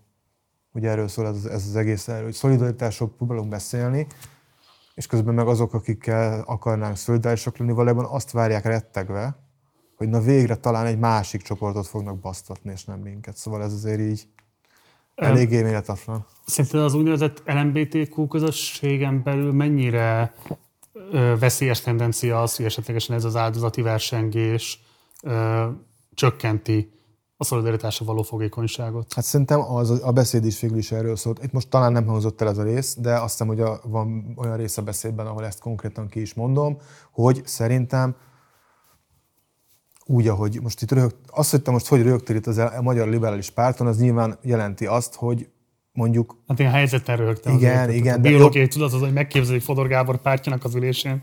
Hát nem, ez nem pártülés volt. Ez, ez... Pártrendezvényén, na. igen. Hát kezdődhetne itt tényleg valami belpesti vicc is. Hát végülis az lett a vége. Na szóval, hogy a... Hogy a én emlékszem, most ez egy hülye példa lesz, de én emlékszem, mikor, mit éreztem akkor, amikor 2009-ben talán az EZSZ elkezdett, elkezdett egy, azt hiszem írtam is egy cikket róla a hírszerzőre, ami után megkaptam azt a kommentelők egyik, azt hiszem az egyetlen olyan politikai publicisztikán volt, ami nagyobb vihart kiváltott, hogy a kommentelők egyik fele azt írta, hogy bárcsak én az SZDSZ, én lettem volna az SZDSZ elnök, hát persze ez nevetséges volt, meg hát nyilván ez hülyeség, hát nem, na, mindegy. A másik fele meg, hogy én, mi az, hogy már a hírszerzőre jobbikosok is írnak, ez volt, a, ez volt a két különböző ilyen vélemény, mert hogy valami ilyesmit írtam meg, ami engem akkor iszonyatosan nyomasztott, hogy az SZDSZ 2009-ben elkezdett azzal kampányolni, hogy a, volt egy ilyen kampány, amikor különböző kisebbségi csoportok képviselője szólalt meg, hogy volt köztük egy meleg is, hogy akkor, ha azt akarod, hogy ez elfogadós, stb. És akkor nekem az volt az érzés, hogy az meg, hogy itt kormányoztak x évig, és akkor most hirtelen előszedik a legvégén ezt, ezt a kártyát, hogy most akkor a melegekre, meg a nem tudom kire, hogy nem tudom, érted-e? Toljatok be a parlamentbe. Igen, ez nekem undorító volt. És akkor nem fölhúztam magamat.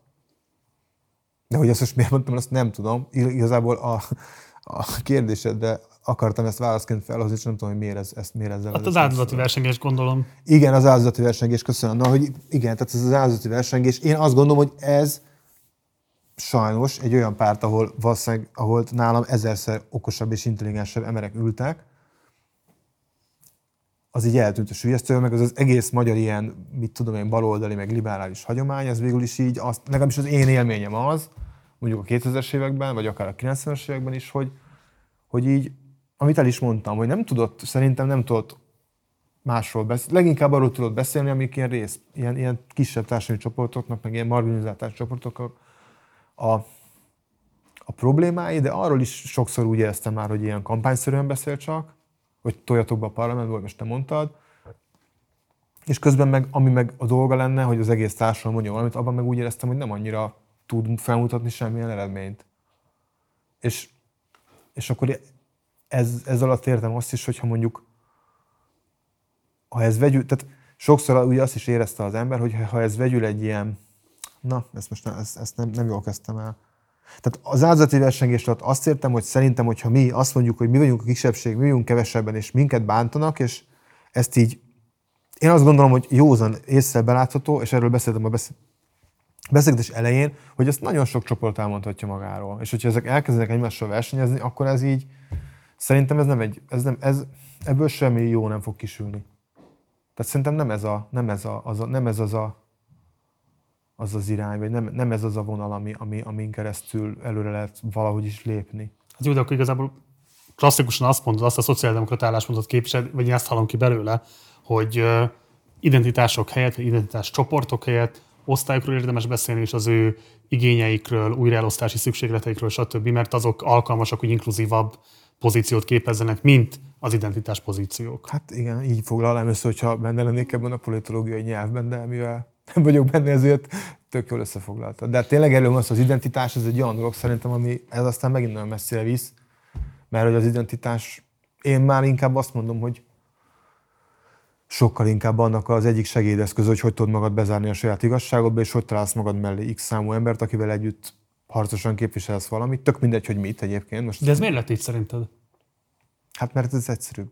Ez, ez az egész ilyen, mondjuk ez a virtuális világ, ez szerintem tökre ennek alá, alá alá segít, hogy mondjuk, hogy mondjuk sokkal könnyebben tudsz összeszerveződni. Ennek tök sok előnye van. Tehát, hogyha belemondok abba, hogy mondjuk én mit gondoltam a saját identitásomról 15 évesen, és milyen lehetőségém voltak arra, hogy ezt megfejtsem, akkor ott állok a semmi közepén 1991-ben. 2000, nekem azt hiszem, hogy 2000, talán 2006-ban lett először internet előfizetésem otthoni, akkor voltam 30 éves. Erre mondom azt, hogy 20-as években azok így elszálltak egy ilyen test. Azt sem tudtam, hogy mi van. Fogalmam nem volt, hogy mi vagyok, mi ez az egész. Nyilván járattam volna a CEU könyvtárába, ha volt, vagy valahova, és akkor utána olvasok. Meg meg lehetett volna oldani, ha akarom, meg mehettem volna mindenféle helyekre, ahol ilyen emberekkel találkozom, de egyszerűen nem, úgy éreztem, hogy nem tudom, nem, nem volt bennem ez a, ez, ez nem, nem, nem így akar, nem tudom, nem tudtam mit kezdeni ezzel. Nem éreztem magam jól, onnan is kívülállónak éreztem magamat, stb. stb. inkább elmentem VHK koncertre, tudva, hogy a VHK-nak az énekese egy valószínűleg tudom, imádom, de hát valószínűleg fordítva sose, sose fogjuk tudni ezt elmondani egymásról, de hát most mit csinálják? Megnéztem egy foci meccset, ez nevetséges, de ez van. Vagy mit tudom én. De hogy, hogy visszatérve erre, ö, nagyon, nagyon kevés volt a hozzáférési lehetőség, a, valami, akár a, ahhoz, hogy olyanokkal beszélgess, akik veled egyform, azonosak, hasonló problémák vannak. És most ennek nyilván az internet miatt, meg, a, meg hát főleg a Facebook, meg a közösségi média erre szerintem tök nagy lehetőséget ad. Csak ugye azt a lehetőséget, amit megad, azt ugyanakkor egy kicsit azt is eléri, hogy, hogy így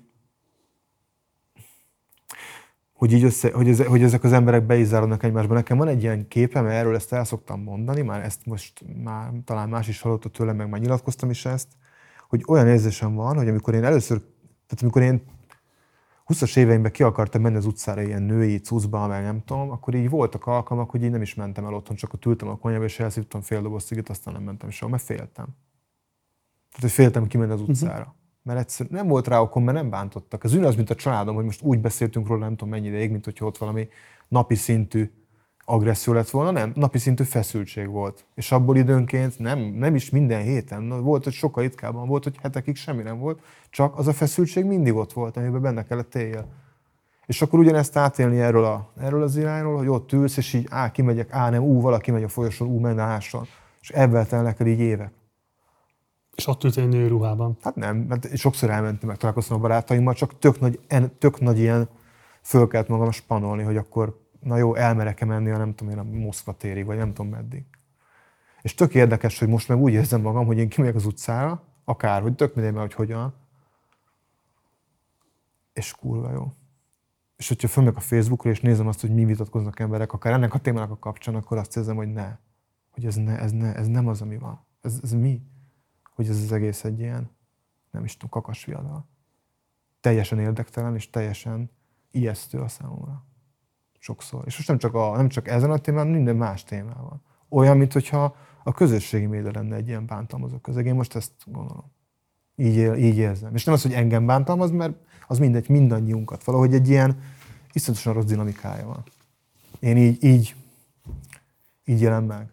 És kimész az utcára, és találkozol akárkivel, és ott van szemtől szembe, és lehet, hogy ha hazamegy leírná, és ott van veled szemtől szembe, akkor kénytelen valamit kezdeni a szituval. Uh-huh. És ezek, ezt erről hosszan tudnék beszélni. Lehet, hogy egyszer egy blogot kéne csinálnom arról, hogy a pozitív élmények Magyarországon transznemű emberként című ilyen népszerű néhány recepttel és egyéb öltözködési tanácssal ellátott blogot, ha elindítanám, egyrészt keci gazdag lennék.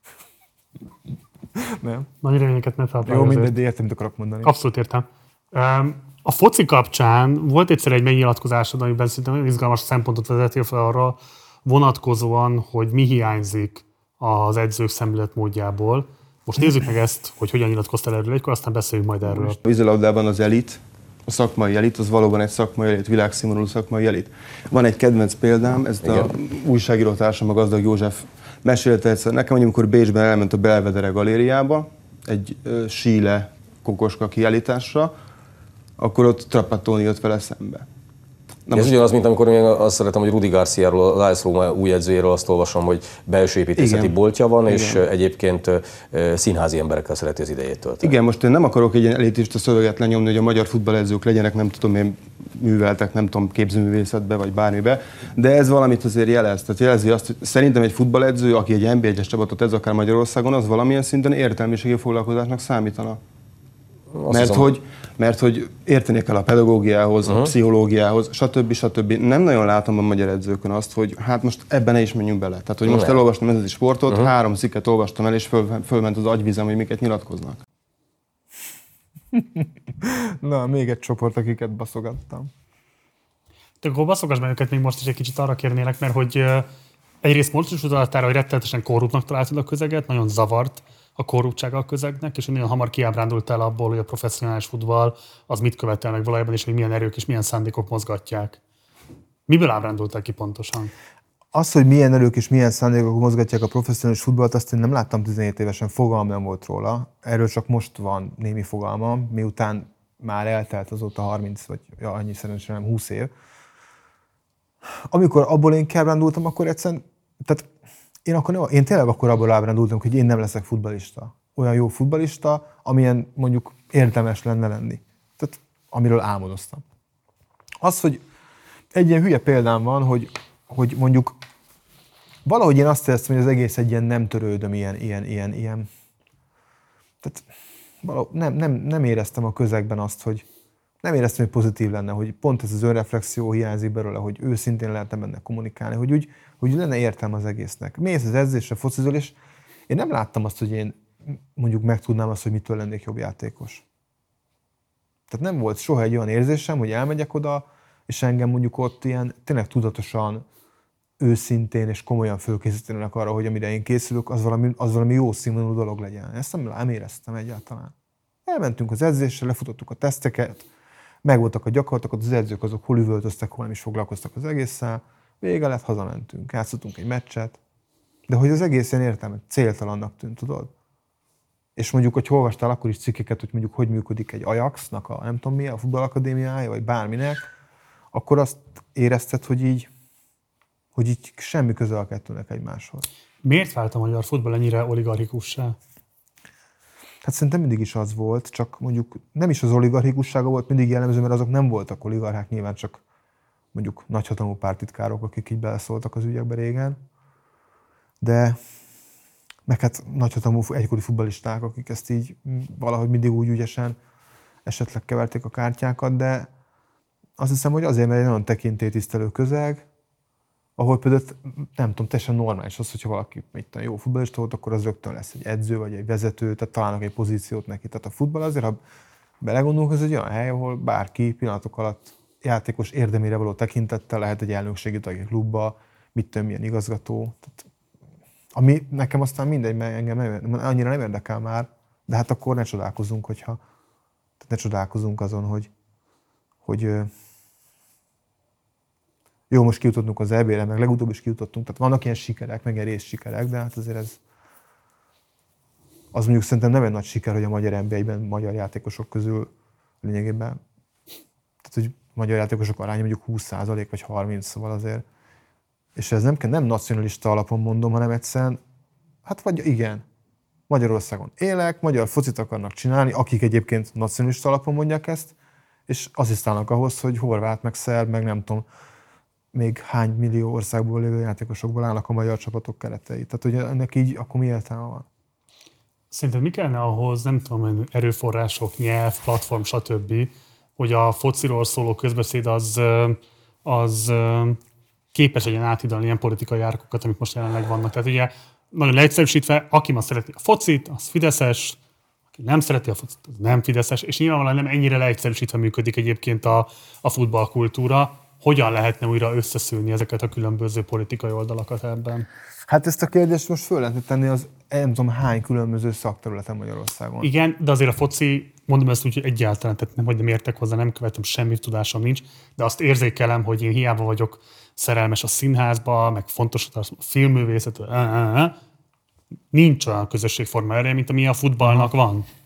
Tehát azért, hogyha a futballban ez valamilyen módon el tudna indulni gyakorlatként, felteszem, hatna a többi területre is jobban, mint ha mondjuk ez megteremtődne a magyar színházban. De ebbe tök igazad van, ez egy tök, tök, tök jogos, amit mondasz, tényleg érdekes. Így még nem gondoltam erre, hogy lehetne egy pozitív példa. Igen. Fú, ez jó, ez érdekes, amit most mondtál, tényleg nem gondolkodtam rajta, de azt hiszem, hogy, hogy Hát szerintem itt a fő baj az, amit már megírtak, nem tudom hány gondolkodó megírt, már Bibótól, nem tudom, meg még azért is biztos megírták sokan, hogy ez, a, ez az önkritikára való hajlam, meg az önreflexióra való hajlam, meg ez a hamis, hamisságokba iringatjuk magunkat, úgy, mint Magyarország, és hogy így nem tudunk mit kezdeni azzal, ami tényleg van, hanem mindig így megszépítjük, meg elhazudjuk, meg nem tudom mi, hogy a futball ennek egy ilyen tipikus területe. És igazából a fociba is leginkább ez megy, tehát ami megy a fociba, az most aztán ki van maxolva ezen a téren. Tehát, hogy most ebbe is lehetne hosszú-hosszú példákat hozni, úgy csinálom, mintha most a magyar foci nem tudom, milyen reneszánszát élni, miközben hát nyilván ezt tudjuk, hogy ez, ez, ez, ez nem reneszánsz, és azért ez nagyon messze van attól. És hogyha megnézzük azt, hogy a válogatottban kik a húzó emberek, azok mind azért húzó emberek, mert innen elmentek gyerekkorukba külföldre, és ott képezték ki őket jó futbalistává.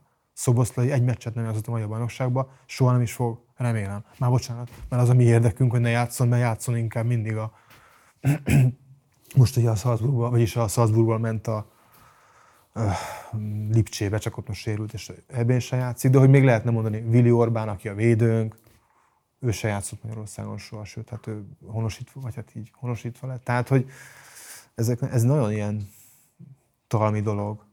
De hogy ezen hogyan lehetne, én mindig csak azt tudom mondani, hogy nem lehet, szerintem nem lehet semmit sem változtatni, mint azzal, hogyha szemben nézel azzal, hogy miért rossz, és hogy lehet jobbá tenni, de ez nem történik meg sehol ebben az országban szerintem. Akkor mondjunk le arról, hogy a futball alkalmas még arra, hogy közösségformála erről legyen újra Magyarországon? Hát most figyelj, az, hogyha megnézel azt, hogy a megyei bajnokságokban játszó csapatokra hány néző megy ki egy meccsre, hát akkor közösségformáló elő. Hát annyira mennek ki, mint egy MTK meccsre most elnézés, vagy mint egy felcsút meccsre. Néha elvetődök ilyen vidéki bajnokra, ott van 150 ember a meccsen a pálya szélén. Aztán együtt söröznek. Ez nem közösség? Hát ez a közösség. Olyan értelemben, az, az a fajta közösség, amit mondjuk egy egy, mint egy Inter Milán jelent, vagy egy Real Madrid, vagy egy Liverpool jelent a szurkolói számára, meg az ország, vagy a, a közösség. És persze ez is hülye például, mert ezek is már teljesen ilyen brandek, meg ilyen márkanevek lettek. Tehát a foci és a közösségképzés elejéről szerintem érdekesebb egy sokkal nagyobb kontextusban is beszélni, vagy lenne érdekesebb. Tehát, hogy mondjuk ezek, a, ezek, a, ezek is elszakadtak. És egyes országokban vannak olyan csapatok, meg olyan klubok, amiket Például Olaszországban van néhány olyan klub, amit még ilyen családi vállalkozásként működtetnek, akár az első osztályban és akkor ők így ügyesen így ügyeskednek, és ők még azt a tényleg az igazi közösséget viszik, ami, amit, aminek így vannak értékei, amit ők tovább, tovább próbálnak. És akkor sokszor, főleg Olaszországban sokszor ennek még ilyen politikai szurkolótáborokban megjelennek a politikai oldalak, főként jobb, de baloldali szurkolótáborok is vannak. Ugyanannak a klubnak van bal, meg jobboldali szimpatizáns serege. Tehát, hogy ez így, Nálunk ugye, hát, nálunk ez teljesen másról szól. Az, amiről, amit te kérdezel, hogy a profi futball adjon Magyarországon közösségforma előtt, az kb. az MLS-nek a gyűlölet nem pálya kampánya, de hát az is egy hamis dolog, mert tudjuk, hogy nem, hogy, hogy, hogy nem ez, hogy ez csak egy... Marketing. Igen. Készült neked egy bejátszással, amelyben a Gácsana beszél arról, hogy mi a helyzete a nőknek a magyar irodalomban. Szeretném, hogy ezt megnézzük, és aztán beszélnék majd erről. Már a belépés is nehezített. Tehát, hogy mondjuk ez nem ugyanolyan, mint az egyetem, ahol tudjuk, hogy a felsőoktatásba a, most már nagyobb arányba, jó pár éve nagyobb arányba kerülnek be és ahogy megyünk tovább, mondjuk akár a tudományos pálya felé, akár mondjuk valamilyen üzleti vagy másfajta karrier felé, ugye lehet tudni, hogy ahogy lépünk feljebb a hierarchiában, radikálisan csökken a nőknek a száma. Egy kicsit azért azt gondolom, hogy ez történik az irodalomban is. Én megnéztem például a Móricz ösztöndíjakat, még nem csináltam róla diát, bocsánat, de hogy például azért a Móricznál az utóbbi időben kifejezetten az a tendencia, hogy több nő kap, de előtte is azért sokkal jobbak voltak az arányok, mint mondjuk a, a díjaknak az esetében. Tehát, hogy itt is van valami ilyesmi, hogy ugye ez a késő fiatalkor, kora középkor ö, környékén ott valahogy nagyon könnyű eltűnni a, a nőíróknak. Jó lenne megtudni, hogy...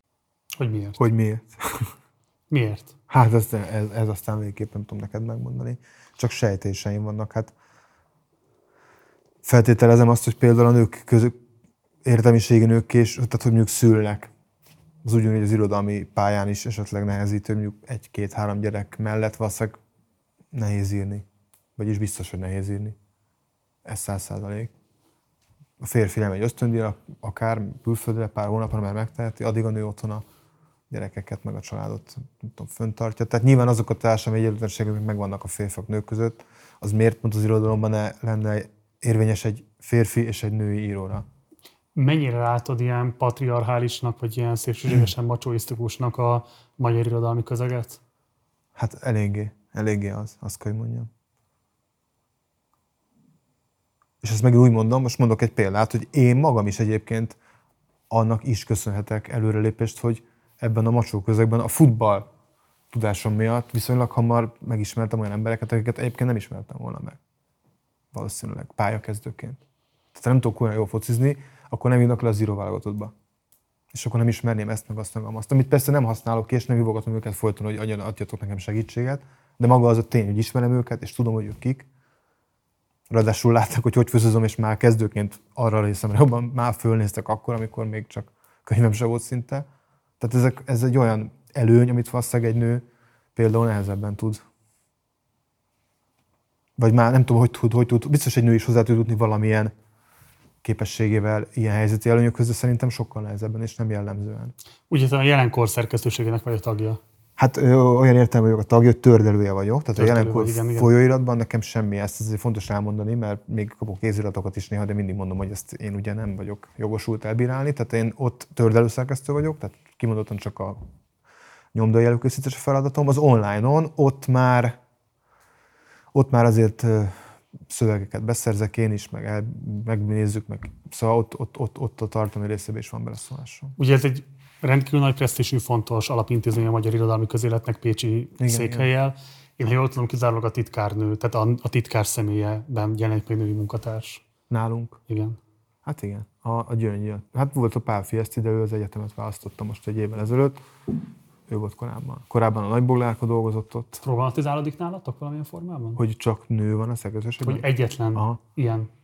Hát én nem, gond, nem, mi nem szoktunk erről beszélni. Nyilván, hogyha belegondolok, vagy más megkérdezi tőlem irodalmi területről, vagy most te, akkor belegondolok, amit én is látok, és én is tudok.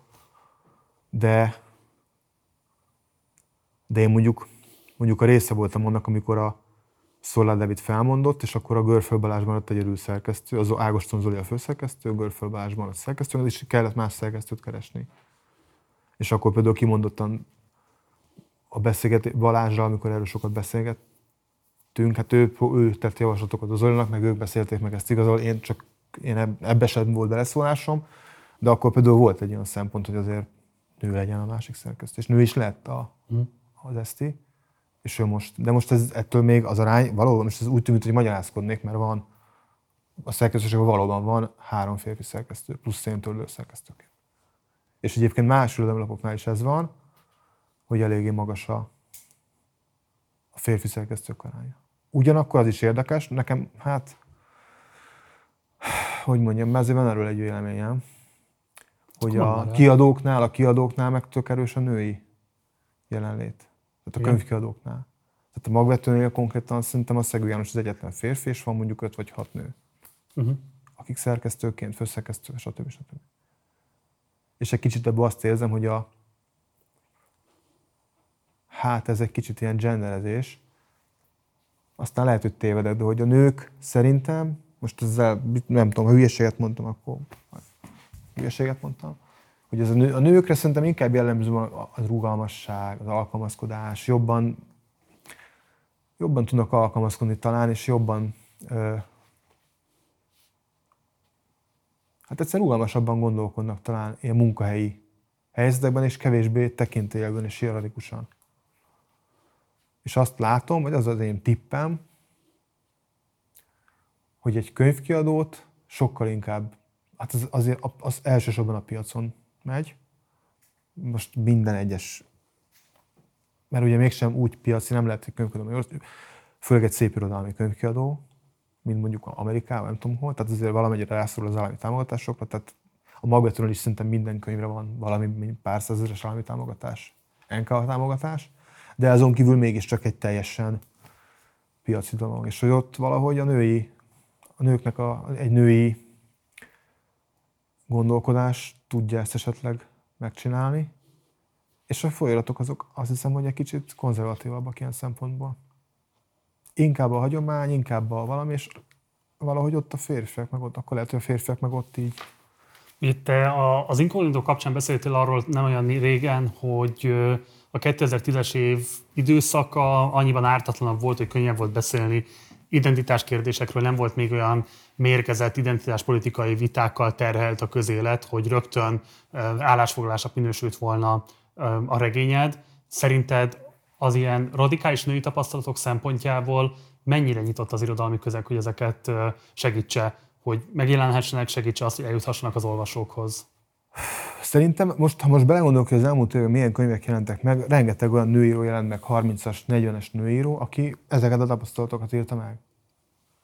Most tudnék névsorolást tartani, nem is mindenki első könyve, de első könyvesek is vannak köztük. Uh-huh. Idén a halászita bekerült a Libi top 10-be. De ez egy új fejlemény, nem? ez egy új fejlemény. De hát, Hát, hogyha- 2010 környékén, Nem, akkor ez nem. Ez volt. Most, most a 2010-re kérdezel? igen, hogy azt mondod, Ja, hogy egy ilyen ident- igen. identitásregényt megírni uh-huh. nem jelentett olyan megkülönböztetett nehézséget, mint jelentene a te feltételezésed szerint a mai nappal, de hogy lehet, hogy ettől még ezek a női tapasztalatok attól még nem tudtak megjelenni már 2010-ben sem. Én a magam nehézségként, én egy személyes nehézségre utaltam, nem pedig egy generálisra. Tehát, Aha. hogy én, mint személy nem biztos, hogy én úgy mondanám, hogy én erről, amit az inkognitában megírtam, arról én belekeveredtem abba a szituációba, hogy arról engem megkérdeztek, elpereiben kellett róla beszélnem, végül is itt is valamilyen szinten elpereiben kellett róla beszélnem, és azt éreztem x év után, hogy ezt én ebből nekem így elegem van, tehát én nem tudok egész életemben elpereibe beszélni valamiről, amivel kapcsolatban eltelt egyébként már 5 év, és írhatnék egy Incognito 2-t,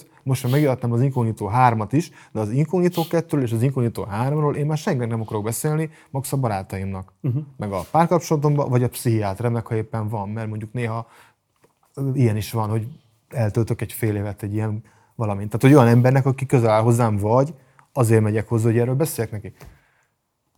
Tehát én így értettem ezt, hogy, Jó, hogy, oké. hogy nekem ezért ne lenne, lenne nehéz. Meg hát most már azért is, és akkor itt átváltok a generálisra, hogy az meg amiatt, amit, ahogy a kérdést felvezetett, hogy egy ilyen nagyon mérgező lett a közeg. De az a női irodalomnál azért nem, nem hiszem, hogy mérgező közegről kéne beszélni, ott egyszerűen csak arról van szó, hogy szerintem az erről való rengeteg beszéd, azért erről sok beszéd volt az elmúlt években, kritikus beszéd, a mi fennálló irodalmi, nem tudom, intézményrendszer működésével kapcsolatban.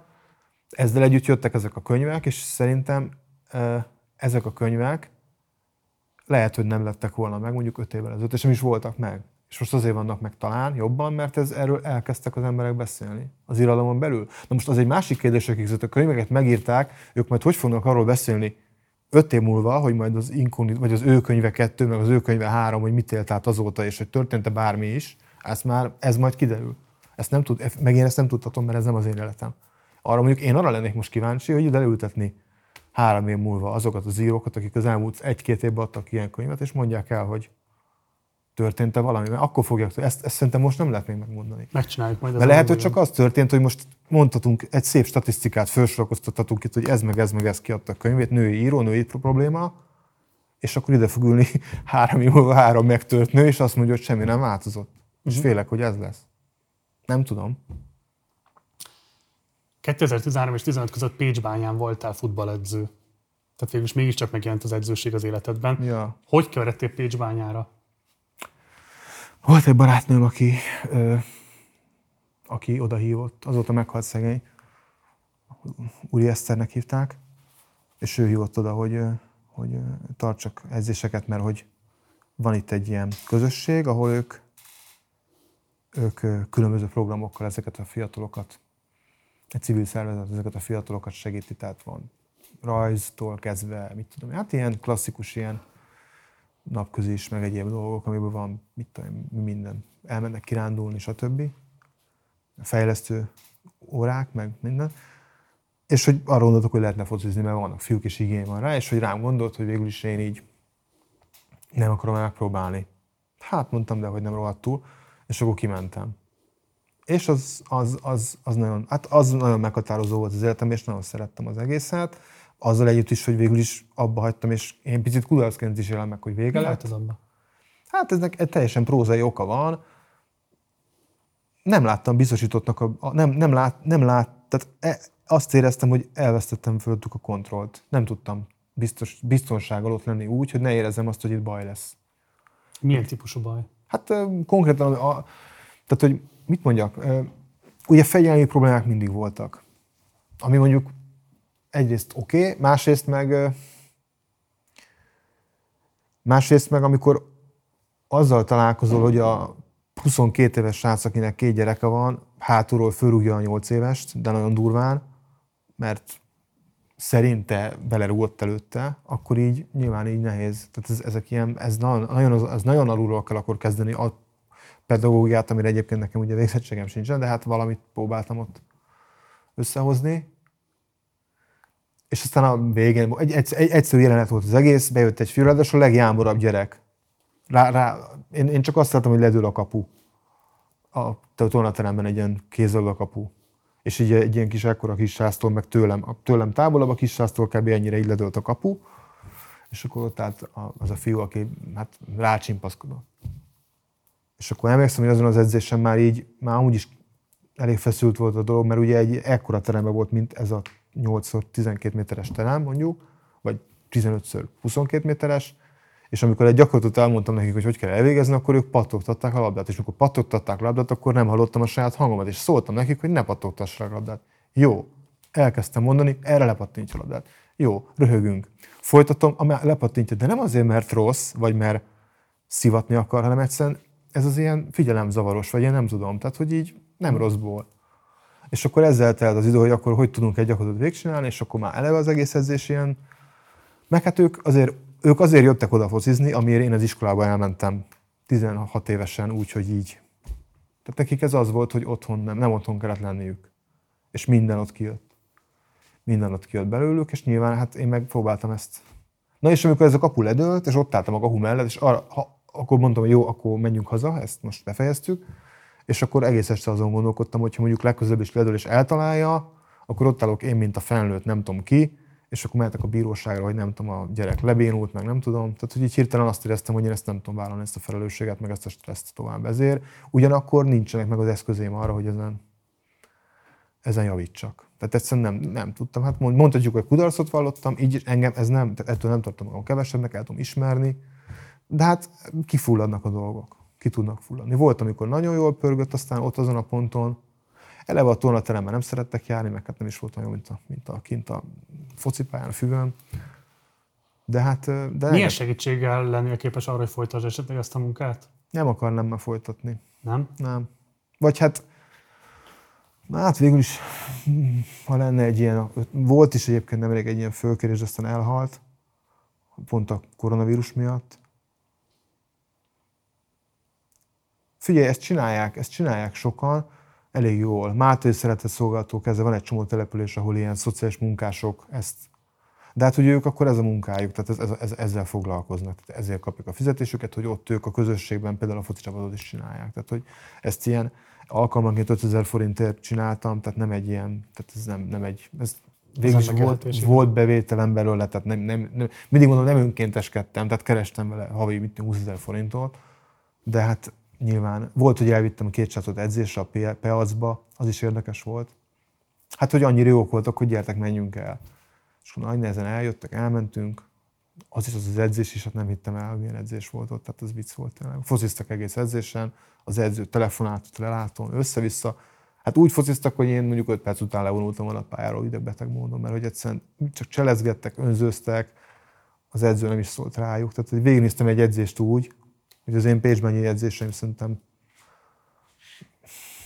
biztos, hogy az az edző szakmailag jobb nálam, meg hát nem vagyok edző, meg nem is akarok az lenni, de hogy így valahogy az egész egy ilyen kontúr nélküli valami volt, hogy játszogatnak, és akkor a Hát nyilván a srácaimnak nem nagyon adtak oda labdát, nagy nehezen megszerezték, akkor ott ügyeskedtek meg minden, de hát nem, nem, nem lett ebből semmit, tehát nem folytatták. Pedig hát én biztattam őket. Az is érdekes volt egyébként, hogy az egyik fiú a Márk, aki, szerint, aki most azt hiszem Angliában dolgozik, vagy valahol, vagy Németországban, ő például iszonyatosan intelligens gyerek volt, és abban én biztos vagyok, hogyha az a gyerek az mondjuk beszületik Pécsbe egy középosztálybeli családba, az most már nem tudom, közgazdászként végzett volna. És ez a 14 éves gyerek, ez már 13 év volt talán akkor, 13 évesen pontosan látta, hogy mi lesz az a jövője.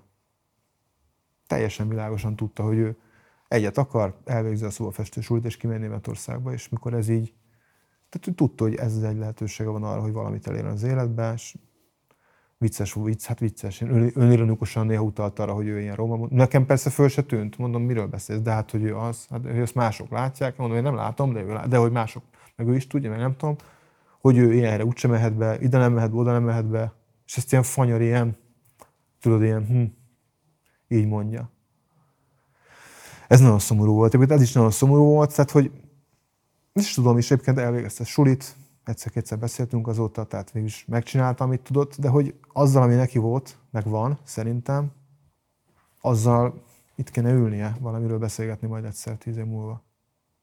És szerintem ilyenekből kicsit ezért éreztem, a, tehát ez megint ugyanaz, hogy amikor az elején beszélgetünk hosszan az én személyes családi történetemről, abban az az én oké, okay, de hogy ez érdekesebb része a, a világunknak, hogy hány ilyen van, és hogy ezekkel szerintem, és most azt, hogy én hogy foglalkoznék vele, ezt akkor visszadom neked a labdát, intézményes keretek között kéne ezzel úgy foglalkozni, hogy 5000 szociális munkás kéne arra kiképezni, hogy ezt csinálják végig a Magyarország, nem tudom én, ezer olyan településén, ahol ezen a fölású munkaidejük. Nem olyan bonyolult dolog ez szerintem. Tehát hajlamosak vagyunk a társadalmi problémákat, nem tudom minek látni, pedig szerintem csak az én józan paraszti eszem azt mondja, hogy csak minden csak jó szervezés kérdése, meg akarat kérdése. A többi az meg, hát most lehet vitatkozni hogy milyen ideológia alapján, vagy milyen módszert annak lesz megcsinálni, uh-huh. az már nem az én dolgom. De hogy nem, nem tudom, hogy mennyi pénz ez, egyszer ki lehetne számolni. Hogy... Bármennyit bevér. Hát igen. Döntően romák voltak ezek a fiatalok? Hát azt mondanám, hogy mondjuk 60 százalékban. Hm. 60 százalékban. Azt jól sejtem, hogy te itt találkoztál először a mély szegénységnek azzal az újra termelődő formájával, ami alapvetően határozta meg a későbbi szemléletmódolat a világról, meg Magyarországról?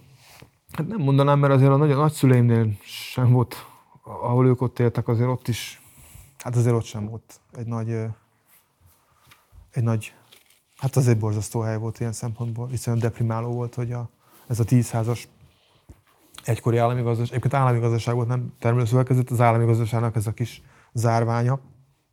Hát az ott élő családokat is ugye láttuk minden gyerekkorunkban is láttuk őket, meg mikor visszaálltam apámhoz ugye kamaszként vagy idő felnőttként, akkor is Szóval azért ezt én mindig láttam. Plusz volt ott egy ilyen otthon, ilyen szenvedélybetegek otthona. De hogy amikor ilyen test közelből, akkor nyilván ez a, ez a, ez a, ez a, ez ez a, ez a Pécsbányai foci volt egy ilyen élmény, igen. De ez valamilyen módon zárójelbe helyezte azokat a szenvedés élményeket is, amiket te addig tápláltál? Saját magaddal mm. szemben? Hát szerintem egy kicsit igen. A Pride beszédet is, a, ugye 2016-os a Pride beszéd, Lehet, hogy, ké, lehet, hogyha most kérnének föl rá, hogy megnyissam, akkor mondjuk nem tudom, elvállalnám még egyszer, de hogy ha elvállalnám, akkor... Nem biztos, hogy elvállalnád? Hát már egyszer megnyitottam, hát még azért jó, pár ember megnyitott, még rajtam kívül nem kell mindent nekem megnyitni, sőt, nem vagyok az a típus, aki mindent mindig meg akar nyitni. Úgyhogy ha már csak ezért se akarnám megnyitni, de egyébként se akarném megnyitni már, nem, nem tudom, hogy de most ez teljesen mit akarnék megnyitni. A, a, ha most meg kéne nyitnom, vagy írnom kéne erről, akkor lehet, hogy most nem jutna. Nem biztos, hogy így fűzném ezt föl. Uh-huh. Sőt, valószínűleg nem így fűzném föl. Akkor, akkor valóban ez, ez meg volt, és így fűztem föl, tehát a, erre az élményre. Mert egyébként, hát igen, ez fontos. De ez megint, amiről beszéltünk, vagy beszéltél, hogy a, az identitás, az így hirtelen így bezár, ott van a sérelmed, és akkor abba vagy, és abba vagy, és abba vagy, és hirtelen az egész világ körülötted egy ilyen nagy aknamezőnek, meg egy ilyen negatív, nem tudom minek tűnik, ami így téged így, így igazából fenyeget. És csak te ott vagy a saját nem tudom mitbe, és félsz, és rossz, és mindenki csak hogy vesztedre tör, ugye, vagy életedre tör. És uh, nyilván, amikor ezt csak azt látod, hogy tényleg most ez a Pécsbányi is olyan, hogy ezt úgy mondtam magamnak, egyszer a, igen, úgy mondtam magamnak, hogy most így igazából egy idő után megcsömörlettem ettől is, hogy úristen, most az a turnézok, mint író, hogy a pécsbányai ilyen, ilyen mm, történeteket elmondom, mint hogyha ez bármi változtatna, azon túl, hogy én elmondom, és akkor milyen jó, hogy én ezt láttam. De hogy így ebbe is van egy ilyen nagyon ilyen, kicsit ilyen voyörködő, meg ilyen nem tudom milyen, nekem van egy lelkis refullásom ezzel kapcsolatban, ezért sem nagyon beszélek már erről, de hát végül is, ha megkérdezik, akkor tényleg csak ezt tudom rá mondani, hogy ott azzal szembesültem én, hogy hát azért lehetne sokkal rosszabb, tudod. Ez, a, ez, a, ez, ez volt a, ez volt a, a végkimenetel annak, amikor, most mondok egy hülye példát, mert is az, az, azt teszi, lehet, azt teszi érzékletessé a dolgot, hogy volt olyan srác, akivel találkoztam egyszer Orfűn, ahova mondjuk én, ha akarok, kimegyek este úszok egyet egyedül, vagy valakivel, és akkor eltöltök ott egy estét a sötétben, megeszek egy hamburgert, és hazamegyek Pécsre. És ez nekem egy ilyen, én nekem ez az életemben olyan, mint hogyha éppen, tehát tényleg ez semmi. Mint hogyha elmennék a boltba és bevásárolnék. Mert azt meg kell, ugye. És ott voltak kint ez a srác az apjával, és akkor ilyen iszonyatosan boldogan mesélt, hogy most ők itt nyaralnak, hogy itt alszanak ma egy, a kocsival, meg valami sátorba ott egy ilyen helyen, és iszonyatosan boldog volt. És olyan, olyan rossz érzésem volt, hogy basszus. És akkor valahogy mi van a melóval, és akkor elmondta azt a példát. Én ezeket nem tudom, mert nyilván én magánzó vagyok, otthon dolgozom, mert úgy a legegyszerűbb nekem, meg mindenkinek, hogyha én egyedül dolgozok a gépemmel. Nem zavarok senkit, mások se engem. És hogy hát, hogy ott, ott, ott fogja adni a munkahelyét, mert nem tud kimenni WC-re. És így, na hát igen, és így mondom, mi van? Nem, hát ő nem tud kimenni. Hát, hogy a, ott van a 8 órás munkahely, 8 órás műszakban van beosztva, és hogy mert az a, na most ez még nálam is csúnyában beszél, főnöke nem engedi ki. Mert csak 5 perc lehet kimenni, és ő mire elér a WC, ő nem tud nagy WC-zni. És akkor így, de mondom, és ezt miért nem mondod el? Oh! És akkor itt egyszer jelent meg egyrészt a végtelen kiszolgáltatottság, a probléma megoldása való.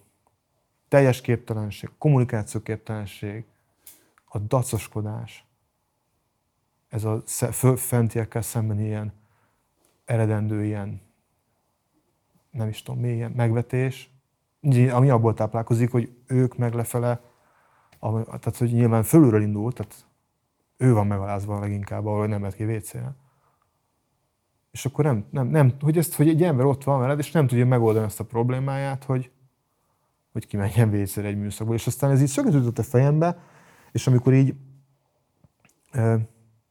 ezt elmondom pár embernek, akkor mondták azt, hogy volt beszél, szakszervezetéssel beszélgettem egyszer össze, pont ott, tor, pont ott torfön találkoztam egy héttel később vele, egy ismerősöm valami szak, hát nem tudom, még van a szakszervezet, de hogy szakszervezet is volt akkor, amelyik városból Baranyában, és akkor ezt elmeséltem neki, és azt mondta, hogy nagyon örül annak, hogy én ezen meg vagyok lepve, de hát az én, ő ezt így tudja, hogy ez ez. És aztán volt, hogy Facebookon, mikor volt a rabszolgatörvény, akkor ott elég sok ilyen, mondjuk én szeretek így a Facebookon kutakodni, hogy így mindenféle ilyen posztokat elolvasok, és akkor ott nagyon sok komment, ami érdemi, tehát nem ez az anyázgatás, hanem amikor így látszik, hogy így emberek így megragadnak valamit, és akkor ott elmondják azt, hogy mit. És volt olyan gyár, ahol valami gyár, most nem, nem emlékszem, a még gyár, tök mindegy is amúgy, és ott is dolgozók sorra beírt. Ugyanezt, ugyanezt. Tök Most ez ilyen, és akkor arra gondolok, hogy én mondjuk most nyekergek, hogy hát most akkor én transznemű vagyok, vagy akármi vagyok, és más embereknek meg így sorozatban az jön, hogy az a problémája, hogy a munkahelyről nem tud kimenni WC-re a műszakba. Ugye ez ilyen, szóval most nem tudom, végül is mondhatjuk, hogy milyen hülye, hogy nem tudja megoldani, mi nem harcolja ki magának, csak hát ezek már csak ilyen szavak a levegőbe, hát ez nem így van. Tehát ezt most más helyett, mint hogy én serülök annak, hogyha más megmondja, hogy én hogy érezzem magam jobban a bőrömben, mert szerintem én mi vagyok. Hát na, bocs, ezt meg én nem akarom hallgatni. Te úgy tapasztaltad, hogy a rabszolgatörvény volt az a politikai esemény, ami például ezeket az embereket megmozgatta a környezetedben? Az én környezetemben ezt hogy érted? Hát mondtad, hogy ott tapasztaltál ilyen kommenteket például annak kapcsán. Nem, én, egy, nem, én akkor rámentem egy valamilyen, valamilyen valami portálnak a ez nem az én saját ja, egy híroldalt néztél, és egy akkor híroldalt, de, igen, egy híroldalt néztem, igen. Egy híroldalt néztem, és ott a dolgozók hm. kommentjeit néztem.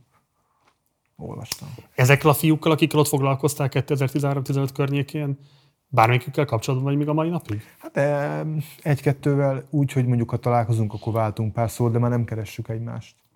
Meg hát ők se keresnek téged, tehát segítséget sem, vagy ilyesmi? Hát volt még olyan, de az olyan segítség lesz valamit nem akartam. Tehát, hogy pénz. És egyszer-kétszer volt ilyen, de aztán nem akartam. Bele kell csapnunk a transzkérdésbe. Még nem volt elég? és ehhez készültünk egy videóbejátszással neked, úgyhogy nézzük meg most ezt először.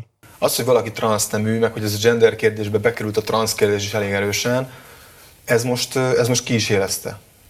Ki is érezte ezt az identitást. Tehát amikor az Incognito megjelent 2010-ben, akkor azt lehetett mondani, hogy ez egy ilyen, egy ilyen békebeli, tényleg ilyen békebeli időknek érezte az ember, hogy olyan egy fiú, vagy egy férfi, vagy egy transznemű, és akkor ír egy regényt arról, hogy ő egyébként kamaszkorában mennyit szenvedett attól, hogy ő egyébként nő szeretne lenni, de hogy mennyire az ő se tudja, és akkor coming out-tól, coming out regény, az első magyar coming out regény transznémában, tehát van, van az egészben tényleg egy ilyen, egy ilyen békebeli hangulat.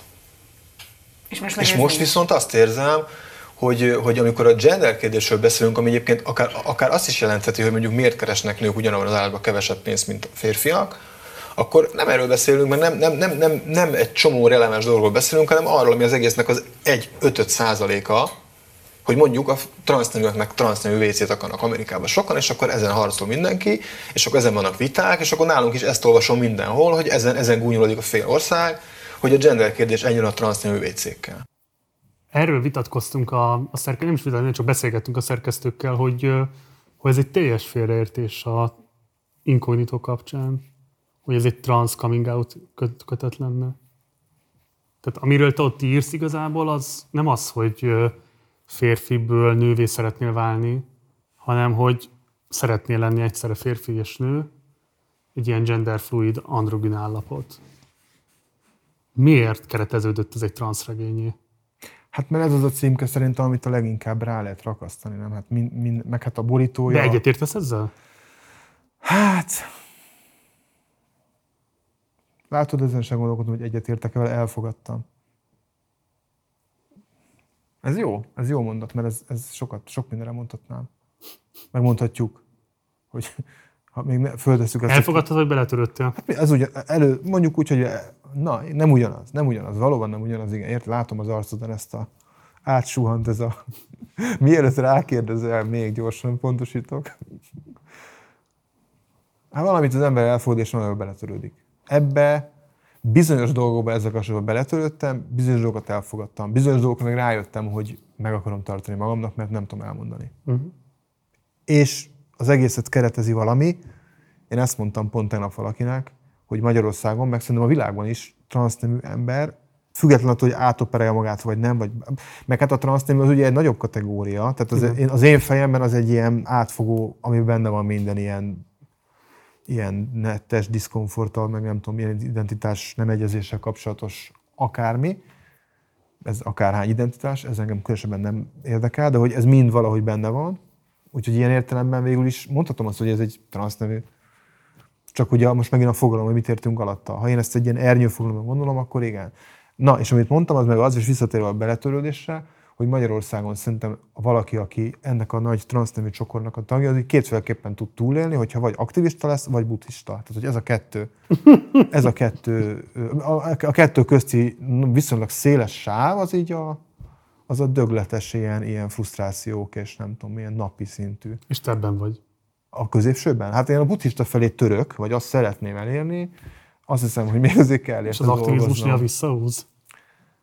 Nem az aktivizmus húz vissza, hanem a... Nem, hát az aktivizmushoz én nekem so, tehát nem vagyok egy aktivista típus, meg nem is... De a közeg szeretné, hogyha az lennél, nem? Tessék? A közeg szeretné, hogyha az Hát lennél. ez is egy jó kérdés, hogy mit szeretne a közeg. Igen, biztos, hogy ezt szeretné, jól néz neki, vagy nem tudom. Tehát tolnak abba az irányba, hogy te reprezentáns legyél. ilyet sokszor, igen. De ezt én, Buzi szószóló. igen, de ezt én mindig, hogy is mondja, amikor a, a valaki politikus, hogy így ez alkalom, ezt, is, ezt az alkalmat is megragadom, hogy visszautasítsam az erre vonatkozó tolásokat. Nem, hát egyszerűen nem, nem, nem, nem érzem magam ebbe, ebbe otthonosan.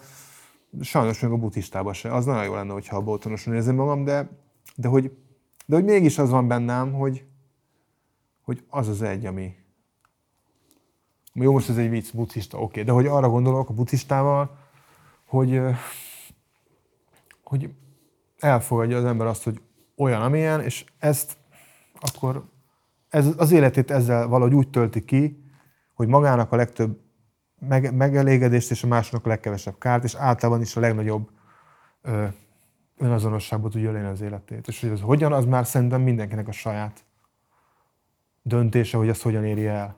Megmondom, engem miért érdekel ez főként, mert hogy teljesen értem, hogy miért tolod el magadtól ezt a fajta reprezentánsi pozíciót, ugyanakkor azt is érzem, hogy amiatt, hogy ebbe próbálnak belekényszeríteni, és ezt neked el kell tartanod magadtól, megjelenik egy olyasfajta depolitizált vagy apolitikus attitűd, amit egyébként más területeken meg lehet érvényesíteni. Tehát attól, hogy nem akarsz így reprezentáns lenni, hogy ez a fajta reprezentáció téged nem érdekel, attól miért kellene még egyébként attól is megtartóztatod magadat, hogy szélesebb társadalmi konfliktusokba, politikai pozícióba adott esetben beleháj, vagy hogy úgy vállalj reprezentánsi funkciót.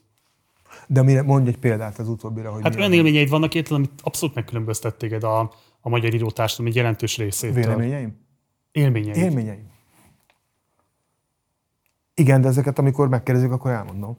Az világos csak, hogy ha mondjuk lenne egy olyan politikai mozgalom, lenne egy olyan politikai párt, ami mondjuk például ezeknek a, a szélsőséges társadalmi egyenlőtlenségeknek, ennek a szégyenletes szegénységnek a felszámolását, enyhítését, stb. tűzné ki a zászlajára, tudnál velük közösséget vállalni? Erre azt tudom neked mondani, és most készülj fel, hogy amikor azon az emlékezetes esten voltam a Magyar Liberális Pártnál, akkor a végén odajött hozzám Fodor Gábor, és megmondta nekem azt, hogy örülni, hogyha nagyon sokkal aktívabban részt vennék. Vagyis, hogyha egyáltalán valahogyan is részt vennék a, a párt körüli. Hát de az nyilván nem az a politikai platform volt, amivel te közösséget tudsz nem, vállalni. Hát persze, hogy nem. De ezért kérdezem azt, hogyha lenne olyan, uh-huh. tennél bele például a szervező munkát. szervező munkát tennék-e bele. Azt szoktam erre mondani, hogy hogy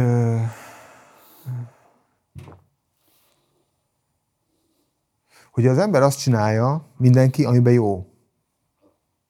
És ezt érzed, és te is tudod, hogy miben vagy jó, és azt csinálod, gondolom, meg amúgy én látom, azt csinálod, meg sokan, akik jól csinálnak valamit, azok attól jók, hogy érzed, hogy azt tudják csinálni. És sok minden csak, amiben szerintem jobb is lehetnék akár, de hogy rád áttérve az irodalmi közéletnek mondjuk ilyen értelme vett bepolitizálását, és most kifejezetten nem átpolitizálását, hanem bepolitizálást mondok alatt, vagy ér, Mhm. használom ki- kifejezetten. Tehát, hogy olyan konfliktusokat hozni be, amelyek egész egyszerűen nem részei ma az irodalmi közéletnek, miközben a legsúlyosabb konfliktusok. Kik olvasnak irodalmat, kik férhetnek hozzá, hogy férhetnek hozzá, mennyiben tud egzisztenciális perspektívát jelenteni az írólét, mi az író társadalmi funkciója, stb. stb. stb. Tehát én nem azt kérem tőled, hogy mikor fogsz beállni egy pártba és leszel ott Értem. agitátor, Értem, hanem hogy az értem. irodalmi közéleten belül is be tudnál vállalni, vagy fel hát lehetne vállalni egy olyan pozíciót, ami ennél politikusabb. És valószínűleg szük- szükség is lenne rá. Hát erre most akkor konkrétan azt tudom mondani, majd az előzőt szeretném folytatni, csak nem, ha csak el nem felejtem, mit akartam mondani, de hogy erre azt tudom mondani, hogy én az irodalmi közéletben gyakorlatilag nálam csak intelligens, nem intelligensebb, nálam csak műveltebb, és olyan emberrel találkozok, aki jobb, tehát aki abban él. Én meg úgy érzem, hogy én kívüle vagyok. Én tökre úgy, úgy értem, hogy amiről pont beszélsz, azon vagyok kívül, mert azt, hogy írok egy könyvet, és eljönök egy esre, és ott felolvasom, vagy elmesélem, vagy nem tudom, egy irodalmi beszélgetést, az oké. Okay. De, hogy De a műveltség nem... az egy nagyon viszonylagos dolog, és ráadásul semmit nem mond el az adott illetőnek a politikai tudatosságáról, vagy társadalmi ö, hasznosságáról. Most Persze, hogy nem, csak bennem nem azt mondom, hogy van egy frusztráció, mert frusztráció nincs bennem, hanem úgy érzem, hogy azt érzem, hogy nem érzem, hogy az nekem, én nem érzem, hogy nekem az feladatom lenne. Egyszerűen nem érzem, nem érzek rá késztetést, és valószínűleg azért sem érzek rá késztetést, mert nagyon sokszor éreztem azt, hogy amit mondtam, nem tudom, nem lehet, nehéz áthidalni ezeket a ezeket, ami, ami pont ennek az esnek a kapcsán beszéltem, a megértés, hogy mit, hogy érzékelsz egy problémát, és az, hogy érzékelik körülötted azok, akik abban a vannak, mint te, de látod, hogy ők tök más, hogy érzékelik, és az, hogy megértesd velük, hogy azt hogy kell érzékelniük, az egy csomószor én úgy érzem, hogy nem sikerült, és, és, és és ne, én ezt valamilyen szinten még az is mondanám, hogy kudarcosnak látom. Az én saját próbálkozásom. Tehát olyan emberek sincsenek a... Én nem vagyok az a típus, aki szövetségeseket keres ahhoz, hogy valamit megváltoztasson, mert egyszerűen nem így működöm. Tehát lehet, hogy beszélgettem emberekkel, akikről tudom, hogy úgy gondolják, mint én, de nekem nem jutott eszembe, hogy erre szervezek mondjuk egy platformot, mert én nem így gondolkodom. Uh-huh. Ha van ilyen, ha szóljál, és akkor majd elmegyek egy gyűlésre, és elmondom a véleményemet, de hogy én ebben, én, én valahogy ezt így nem, nem, nekem ez de akkor mit lehet kezdeni azzal az élménnyel, íróként kérdezem, hogy van egy olyan közoktatási rendszerünk, ami tömegesen termeli a funkcionális analfabétákat, van egy olyan társadalmi rendünk, amelyben az emberek bérmunkába adják el a szabad idejüket, és esélyük sincs arra, hogy művelődéssel, kulturálódással, olvasmányélményekkel bármilyen módon is foglalkozzanak, és közben meg születnek olyan szövegek nagyon magas abstrakciós szinten, amik egy egyre szűkülő elitet szólítanak meg, és nem is feltétlenül az elitnek a kérdéseiről szólnak, hanem elképzelt közösségeknek az elképzelt problémáiról. Hol jól, hol rosszabbul, és így tovább. Tehát, hogy hogy lehet kezelni ezeket a feszültségeket szerinted, amelyek kikerülhetetlenül érintik a Magyarország irodalmi közeget, de mint hogyha nagyon kevesen és nagyon kis hatásfokkal tudnának ezzel bármilyen módon is foglalkozni. Basszus. Nagyon, nagyon érdekes dolgokat mondasz, és nagyon fontos dolgokat mondasz ez is olyan, amin nem gondolkodtam. Tehát én azt gondolom, hogy én elsőkörön arra gondolok, hogy én íróként, mm. én ahhoz értek szerintem, a futballhoz sajnos, kb. csak ahhoz. Az miért sajnos? Hát, mit, mert nem, nem tudok vele semmit csak kezdeni, mert mondjuk... De az a te döntésed. Hát lehet, csak nem akarok sokat vállalni, hogy... De nem tudom, majd lehet, hogy kicsit belehúzok ezen a téren is, hogy hát, ha majd engem is megkínnak szakkommentátornak, mint tévez, és akkor ott elmondom, hogy milyen jó volt a meccs. Szóval, hogy a,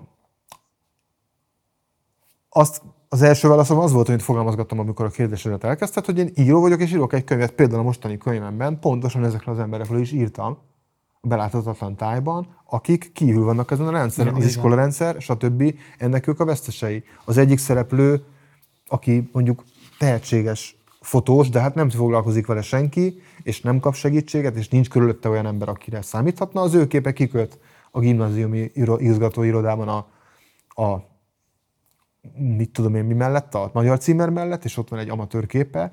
A másik, a paralel szereplő, a vele egykorú lány, aki pedig egy értelmiséges származik, annak pedig ez a lány a Facebookon nézi, hogy kiáltás megnyitője van valami Pesti romkocsmába. Hm. Ez egy ilyen kicsit didaktikus példa, valószínűleg, hogyha didaktikusnak nevezik a könyvet, bár ezt nem szeretem meg, utálom a didaktikus egy irodalmi mű, ebben lehet, hogy van egy kis didaktikus jelleg, vagy didaktikus él, de hogy például ebben ezt pontosan erről írok. És akkor mondhatnám, hogy na, akkor válaszoltam neked, de hát sajnos nem erről van szó tényleg, mert ugyanakkor meg azt is tudom, és az Alunot Kellen esetében ez különösen érdekes volt, hogy az Alunot Kellen esetén írtam egy olyan könyvet, amit senki nem olvasott azok közül, akik abban a Igen, világban ezt akartam volna kérdezni. Tudom, hát e, most is azt kérdezted, végül is valamilyen módon a kérdésedben benne volt Igen. ez. És ez egy furcsa helyzet valóban. És erre én most csak azért mondtam, hogy amit mondasz, az érdekes, mert ezen én szoktam úgy keseregni magamnak, vagy hogy így, na most ez mi olyan furcsa, ilyen, légüres térben van az egész, hogy nem tudom, hogy hova rakjam. Hm. Nem tudom, és, és most, hogy így mondod, végül is ezzel akár lehetnek kezdeni is valamit. Elgondolkodni rajta. Hogy De ez is érdekes probléma. Ja, igazad van. E, nem tudom, hogy mondani. Engem van. nagyon érdekel az, hogy mi például egy baloldalias, vagy baloldali csatornán tekintjük saját magunkat, vagy mindenképpen rendszerkritikusnak, de hát érted, a legjobb adásainkat is megnézem, hogy 300 ezer ember, az továbbra is egy elit közönség. Hát persze azt megtalálni, hogy azok a milliók, akiknek... De miért gondoljuk azt, hogy nekünk kell őket megtalálni? Azt nem tudom, engem érdekel. Szerintem meg egyszerűen az van, hogy Magyarországon kellene olyan tehetséges politikusok, akik valahogy alulról oda kerülnek a helyükre, és ők maguktól meg fogják azokat találni, nem? Csak Nem, azt lehet, a a kulturális feladata? folyamatoknak ilyen értelmet demokratizálódása, az segítheti azt, hogy legyen majd egyszer egy olyan politikus, aki képes mondjuk mozgalmat szervezni tényleg ezekből az emberekből például. Ez lehet, ez, ez, ez lehet. Ha menjünk végig vissza az inkognitóhoz, mert nem akartam átugrani rajta, ott írod azt, hogy szeretnék idézni a könyvből, nem érzem a testem terhét, lehetek férfi, lehetek nő, nem számít, élek. Nem tudom, ki vagyok, de végre az, aki lenni akarok, élek. Um, és ezt megint csak ez a transz kérdéshez akarom átkötni. A szerkesztőnek volt egy nagyon-nagyon szép jellemzése erről a kötetről, hogyha ezt megengedett, csak felolvasom, mert nagyon tetszett nekem, hogy a könyv a transzneműség személyes élményéről szól, ezt az élményt pedig úgy próbálja megragadni, mint a bináris nemi identitások egyfajta bipoláris depresszióját. Hm. Ez jó. Ez szerintem ez nagyon jó Ez megfejtés. jó. Ez jó. Sajnos. jó meg. De akkor mondjuk már ki, ez nem egy transzkönyv. Na, ez jó, mikor egy interjúba odültünk, hogy a riporter azt mondja, mondjuk már ki valamit. Hát figyelj, kimondtad, én nem vitatkozom veled, ez egy transzkönyv. Ez egy De transzkönyv. mondtam neked, hát azt mondtam neked pont, amikor elkezdtem bózgatni, hogy ugye olyan értelem, az én fogalmam szerint Jó, a te szándékai szerint egy transzkönyv. Mit értünk az alatt, hogy transzkönyv? Mert azért, azért nem tartom transzkönyvnek, mert szerintem, amit az elején mondtam, hogy egy csomó olyan ö, olyan egyetemes emberi szorongás és idegenségérzés van beleírva, amihez nem kell transznak lenni, hogy az ember magájává tegye, érted? Nő akarok lenni, nem egy nővi operált férfi. Na de most, Ezt is írod az de még sorolhatsz, még, még öt oldalnyit felsorolhatsz. Az nem jelenti azt, hogy a másik 140 oldalon nincs egy csomó más olyan mondat, ami viszont ezt kinyitja, érted? De ha azt mondod, hogy transzkönyv, én, tőlem lehet, én, én, persze, hogy az is egyébként, nyilván az. Sőt, Én, én pont azt mondom, hogy nem az. Jó, hogy te nem azt mondod, bocsánat. Igen. Na de miért? Na jó, akkor Én most azt, mondom, azt mondjuk, hogy nem egy transzkönyv. Hogy azt mondjuk, hogy nem egy transzkönyv? Igen. Ja, hát akkor félreértelek, hát én is azt mondom. Akkor nem is értettelek az elmúlt egy Ah, percben. akkor félreértettük egymást. Viszont most akkor tudok magunk ellen is érvelni, pillanatok alatt. Hát mindent meg lehet érvelni, például azt, hogy hogy amikor, én el, amikor ezt elkezdtem megírni, akkor konkrétan az jutott eszembe, az egészen onnan indult, hogy mit tudom én, 2003-ban, 27 évesen, hogy így, na mit kezdjek ezzel az egésszel, ezzel a szorongással, meg amit leírtam. És akkor arra jutottam, hogy végül is, hát ugye egyrészt kírom magamból, és akkor azt talán segít, meg nem tudom, meg talán jobban meg is értem, hogyha végig megyek rajta valamilyen, valamilyen módon. És ami még eszembe jutott az az, és ez persze be is jött, csak ez egy végtelen naív, és ez meg azt ettől lehet akár transzkönyv is, hogy amikor én annyi idős voltam, akkor én semmilyen infóhoz nem jutottam. Semmilyen méltóságot nem éreztem ezzel kapcsolatban. Tehát amikor arra gondoltam, hogy én mi vagyok, vagy mi akarok lenni, én csak szégyent éreztem, undort és kitaszítottságot. De önmagamtól. Tehát nem azért, mert rám mondták, én éreztem így, vagy ezt sugalta a világ, ahol éltem. Tehát az öngyűlöletet kellett, vagy kellene legyőznöm folyamatosan ahhoz, hogy elérjek egy olyan pontra, ahol egyébként buddhista leszek. És, és a, amikor, bocsáss meg, amikor megírtam a könyvet, vagyis amikor a, me- a könyv megírása mellett döntöttem, akkor az volt bennem, hogy szeretném, hogy az, aki ezt elolvas ezt a könyvet, az ne gyűlölje magát ennyire. Vagy ismerne magára egy kicsit rá. Vagy nem tudom, valamit kapjon ettől. Hogy nem csak az, De ez nem hogy kell transznak lenni. de hogyha egy transz olvas el, akkor lehet, hogy olvas benne öt olyan mondatot, Persze, nyilván, ezt ami nem tagadom. Megfogja neki. Csak ez a- általánosabb érvényű. Persze, persze, persze, csak azt mondom, hogy én ehhez így jutottam el, és most mondhatom azt, hogy még most is, majd, hogy nem havonta megkeres valaki Facebookon, hogy az ő gyereke, hogy a nem tudom, hogy a nem tudom, hogy a konzervatív család, és hogy sokat tipródtak be, úgy döntöttek, hogy a lányoknak megveszik a könyvet karácsonyra. És akkor a többi ilyen történet, és ezek szerintem nagyon szépek. Tehát ez, azt gondolom, hogy ha más nem éri meg, az, hogyha mondjuk, mit tudom én, 200 ember azt a könyvet úgy elolvasta, hogy neki attól jobb lett, személyesen, én akkor már azt mondom, hogy megérte megcsinálni. Mert ez számít. Megkérdezhetem, hogy te soha nem akarod magad átoperáltatni? Hát, ez jó kérdés. Megkérdezheted, de nem tudom megmondani a választ. Mert valószínűleg... Ezt, ezzel küzdesz. Igen. És valószínűleg egy ilyen, van, egyszerre van bennem egy bizonytalanság is, meg egy gyávaság is, meg egy... Hát igen, és még ez az öngyűlölet, amit még mindig azt hiszem, hogy nem tudtam, még mindig nem tudtam szerintem átlépni. Persze kívülről ebből semmi nem látszik, de hát ez most mindegy.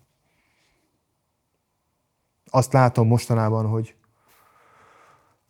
hogy ez nagyon, ez az ilyen átmeneti lét, hogy így ez is az is, hogy ez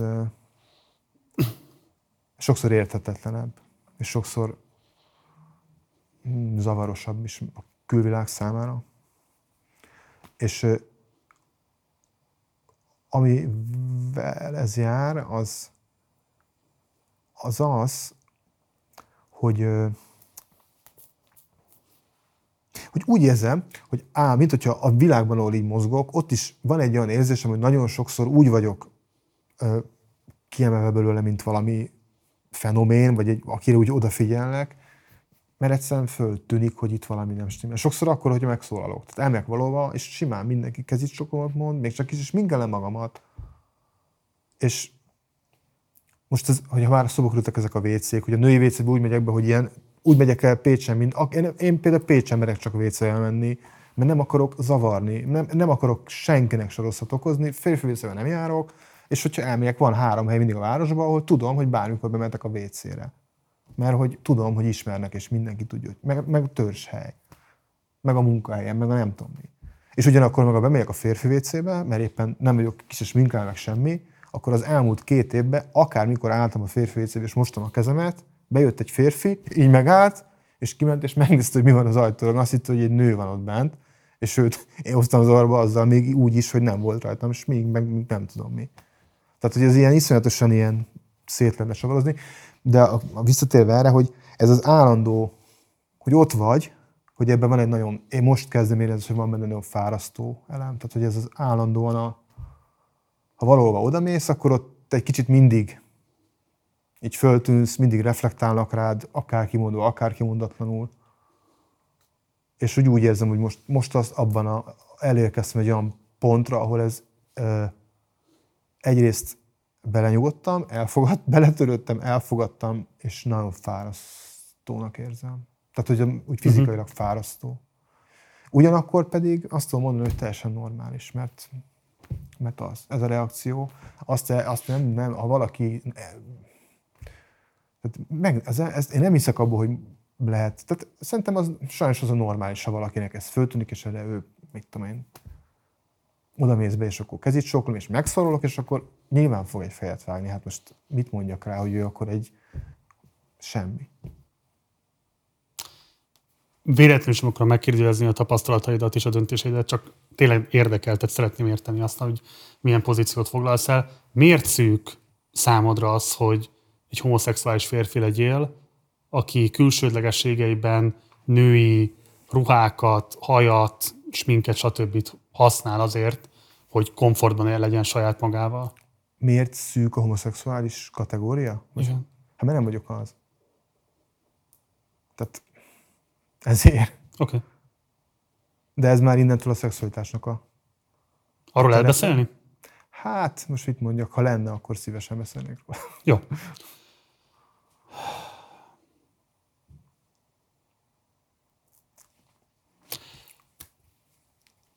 Van egy videóbejátszásunk, ami bizonyos értelemben cáfolja azt, amit mondtál arról, hogy te pusztán csak íróként foglalkozol ö, olyan kérdésekkel, amelyek ö, egyébként fontos lenne, hogy társadalmi megoldást nyerjenek, ugyanis van a keretalkotó csoport, akiknek írtál egy darabot, uh-huh.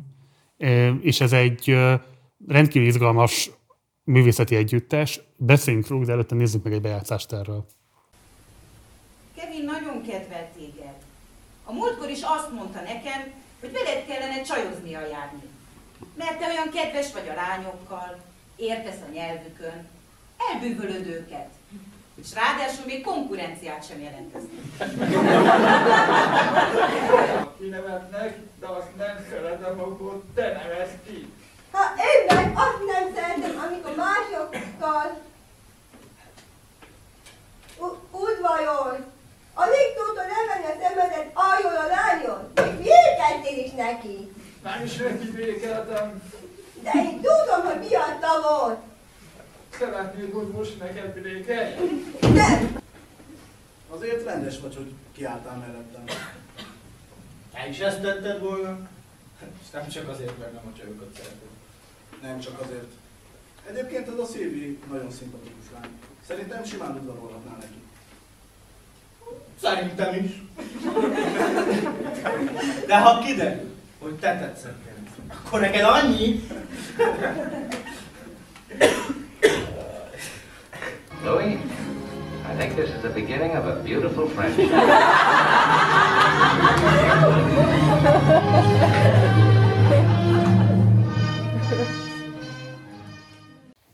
Elmesélt, hogy mi ez a keretalkotó csoport, és hogy kerültél velük kapcsolatba?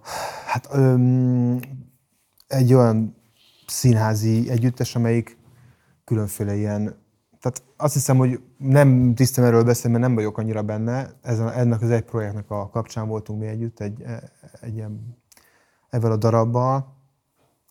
Tehát ők ilyen mindenféle kisebbségi csoportokat építenek be az előadásukba, velük együtt dolgoznak, és hát elég jelentősen ilyen társadalmi kérdéseket tűznek ki a darabjaikban. Ezeket azt hiszem az első ilyen nagyobb darab volt ez, amit én írtam, aztán azóta már több volt, tehát őt, ők azóta csináltak több darabot, más, más forgatókönyvíró, darabíróval, más színészekkel is. Ez konkrétan egy olyan felkerés volt, ahol az volt a feladat, hogy egy ilyen 45 perc hosszúságú olyan darabot írjak, amit gimnáziumokban lehet gyerekeknek, ilyen gimnazistáknak eljátszani. És az volt a, hát ez volt a pályázati kiírás, hogy kellett lennie benne három roma színésznek, három fogyatékos, vagy fogyatékkal élő színésznek, akiből kettő volt a darabban, és e, egy, akit úgynevezett normi, tehát ez, volt a, a normális, tehát hogy a, aki ilyen nem handicapes, vagy nem tudom, hogy mondjam, tehát itt már akármit mondok, csak valakit kiraktam a batyuból, tehát hogy, hogy egy normálisnak. És akkor ez volt a egy ilyen megkötés, és akkor ebből lett az a darab, aminek láthattátok vagy mhm. láthattuk uh-huh. itt pár részletét. Ez egy folytatódó együttműködés, vagy csak egy egyszerű alkalom volt? Hát én velük egyszer dolgoztam együtt, azóta nem, nem dolgoztunk többet, de hát mondom, ők, ők minden, ők másokkal csinálnak újabb darabokat. Hát ez megint ugyanaz, hogy szerintem nem csak velem lehet darabokat csinálni. Az világos. És számodra mit jelentett ez egy együttműködés? Hát ez nagyon jó. Most ez tök jó, hogy felosztad ezt a videót, nem is számítottam. Hát nagyon jó volt, nagyon-nagyon jó volt. Pontosan a közösségi élmény miatt, meg hát ez az egész a közösségről szól. Azt el is felejtettem, hogy itt a művészeti kar is be volt fogva, tehát a művészeti karon a diákokra rajzolták meg azokat a háttereket, amik ott látható, láthatóak voltak a egyes színek mögött, és akkor volt végül egy nagy ilyen orfűi, ilyen kétnapos ilyen utolsó nagy próba, ahol együtt volt mindenki, tehát az összes képzőművész, én, a keretalkotó csoportosok, meg mindenki.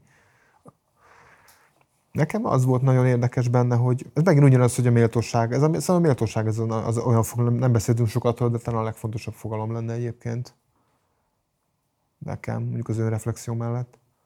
Hogy látni azt, hogy ezek a, ezek a fiatalok, ezek milyen, hogyan, hogyan, hogyan gondolták át a darabot, hogyan a szöveget, hogyan, hogyan változtattunk akár rajta csomó olyan ötletük volt, hogy be is építettem. Tehát, hogy így úgy eleve úgy álltam hozzá, hogy én írtam valamit, de úgy voltam, hogy mondtam is nekik, hogy akkor most olvassák ők is először bárhol, nem olyan szó van, olyan, olyan mondatokat látnak, amik idegenek.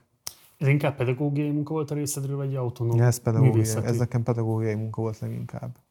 De akkor van ilyen igényed ezek szerint vissza De ez pedagógiai igény, az nem ugyanaz, mint amit mondtál az előbb, ugye, mert ott egy kicsit az volt, hogy hogyan lehet olyan politikailag tematizálni dolgokat.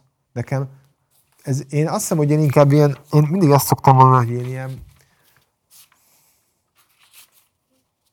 ami engem személyesen megérint, azért tudok mindent beletenni, és akkor nem érdekel semmi. De ha nem, tudom úgy személyesen magam beletenni, akkor nem tudom, nem tudok benne jó lenni. Uh-huh. És például az, amit, amiről beszéltünk, hogy azt ilyen direktben hogy lehetne megcsinálni, hogy mondjuk az irodalmi, irodalmi bergeken belül mondjuk földobni olyan kérdések. Egyébként ezt egy csomóan csinálják, fiatalok, egy csomó fiatal, vannak is itt a közelünkben is ilyenek, akik ezt csinálják, és jól csinálják, ők tudják, ők ezt máshogy, én nem biztos, hogy tudnám olyan jól csinálni. Vagy adjam hozzá a tekintélyemet, na hát az a legborzalmasabb, ne haragudj, érted? Mm. Mert akkor még pont azt csinálnám, amit még nem akarunk. Ha viszont amiben tudok, abba meg belemegyek nyilván én is, de akkor lehet, hogy lesz olyan, nem azt mondom. De például jelenkorban ugye ott dolgozom, és ott ugye én egy nagyon, ott is ilyen kívülálló vagyok, mert ugye én újságíróként dolgoztam nagyon sokáig, meg tördelem, nem is vagyok irodalom, már nem végeztem irodalomszakon, szociológián végeztem, stb. De például tök jó volt az, hogy kitaláltam azt, hogy csináljunk egy ilyen magazint, egy ilyen színes magazint.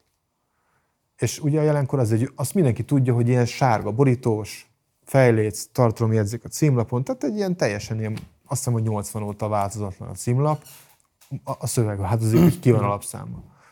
De hogy nincsen fotó, meg semmi, és ehhez így ragaszkodunk, vagy néha vannak ilyen törekvések, hogy most már változtassunk, de aztán és akkor ezt, amikor ezt a magazint én kitaláltam, hogy ebbe legyenek, ö, tehát legyen egy olyan magazin, ahol ilyen rövid szövegek, néhány vers, interjúk, tehát mint egy magazin, ahogy mondom, nem pedig egy folyóirat, hanem egy magazin, és évent most megcsináljuk egyszer, aztán odaadjuk azoknak, akik előfizetnek a lapra.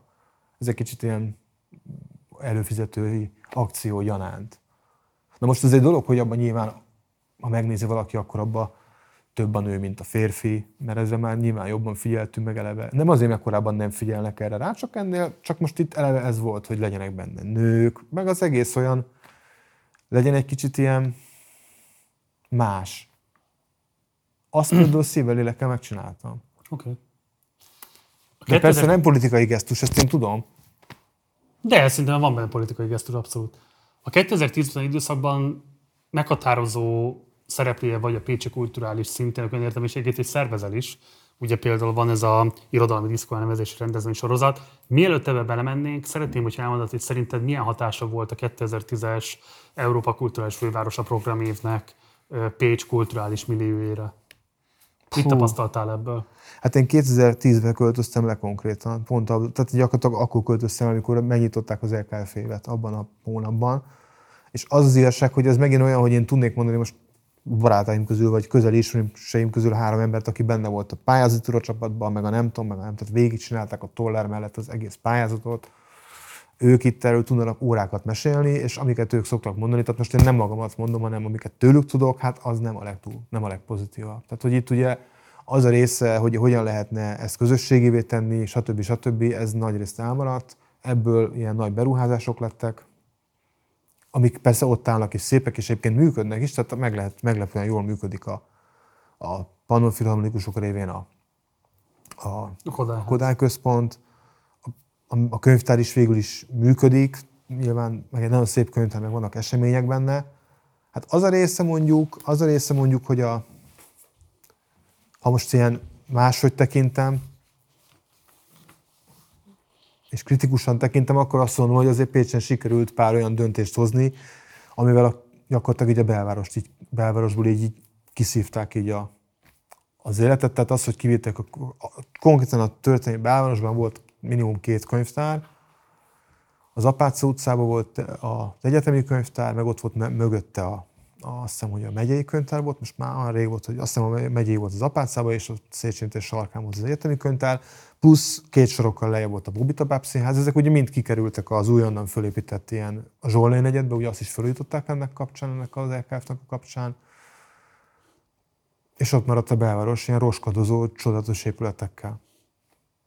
Tehát, hogy mondjuk, persze van szép Zsolnai negyed, meg fantasztikus fesztiválok vannak a Zsolnai negyedben, meg van tudásközpont, meg van minden, csak mondjuk egy, ha ezt most egy ilyen, ö, mit tudom én, ilyen urbanisztikai oldalról nézem, akkor ez így egy nagy... Ö, azt az underground, ilyen alternatív kulturális közeget, ami meghatározó húzó ereje volt Pécsnek itt tíz előtt, azt így lefejezte, az kimondható? Nem tudom, hogy az underground kultúrát bármikor is te lehet fejezni. Pont attól jó, hogy olyan, mint hogy visszanő neki mindig, nem? Én ezt látom. De azok, akik ezeket a helyeket, meg ezeket a rendezvényeket, meg ezt az egész pesgést kanalizálták, erősítették, azért nekik ez egy erős trauma, nem? Nem tudom, kikre gondolsz, de azt tudom, hogy akik például benne voltak a, a, a kezdetekben már a szervezésben is, még a nagyon az elején, azok ugye most is a szabad kikötőt, meg egyéb helyeket fenntartanak, vagy azt hiszem, hogy a marcék, a szója marcék csinálják azt, és még úgy tudnék mondani neveket. Tehát, hogy azért ez valahogy egy túlél mindig, meg megvannak ezek a platformok, meg mindig nyílnak új helyek, ahol ez, ahol ez valahol itt túlél. Tehát vagy ott azóta megnyílt ugye a nappali, ami, ami egy másik ilyen hely, a Király utcában, ugyancsak a Fő utcában, ahol rengeteg koncert van, és ugyanúgy van egy csomó, csomó egyéb esemény, civil mozgalmak ott találkoznak, sőt, ők maguk is részesei egy olyan civil közösségi ö, alapítványnak, amit az egyik alapítója, a két tulajdonosa ennek, ennek, a, ennek a bárnak egyébként, amik most megcsinálták tavaly először a Szimatont. A Szimatonon én indultam, mint irodalmi diszkó, és egy csomó pénzt össze is szedtem a támogatók révén. Tehát, hogy így végül is valahogy mindig, mindig ez így újra, újra fejlődik ez az underground élet. Hát inkább ott az volt, hogy, hogy, a, hogy az underground bedurrantott egy igényt, amennyire én látom, és nyilván aztán pedig egy ilyen hivatalos, nem tudom mibe átment az egész, és lett belőle egy ilyen hivatalos nagy rekonstrukciós, meg ilyen új fölépítős, ilyen, ilyen, ilyen, ilyen, ilyen nem tudom, beruházás csomag. Az irodalmi diszkóval mi volt a célkitűzés? Ugye most már van irodalmi diszkó fesztivál is, vagy volt egyszer legalábbis. volt, igen, egyszer, egyszer volt, hol nem, volt egy irodalmi diszkó fesztivál. Hát az volt, hogy ugye a művészetek házában vannak főleg az irodalmi rendezvények Pécsen, ami egy ilyen tipikusan ilyen, ilyen elegáns, teljesen ilyen megszokott ilyen, kicsit ilyen művelődés házakat idéző helyszín, ahol voltak irodalmi rendezvények, számtalan ilyen voltam én is.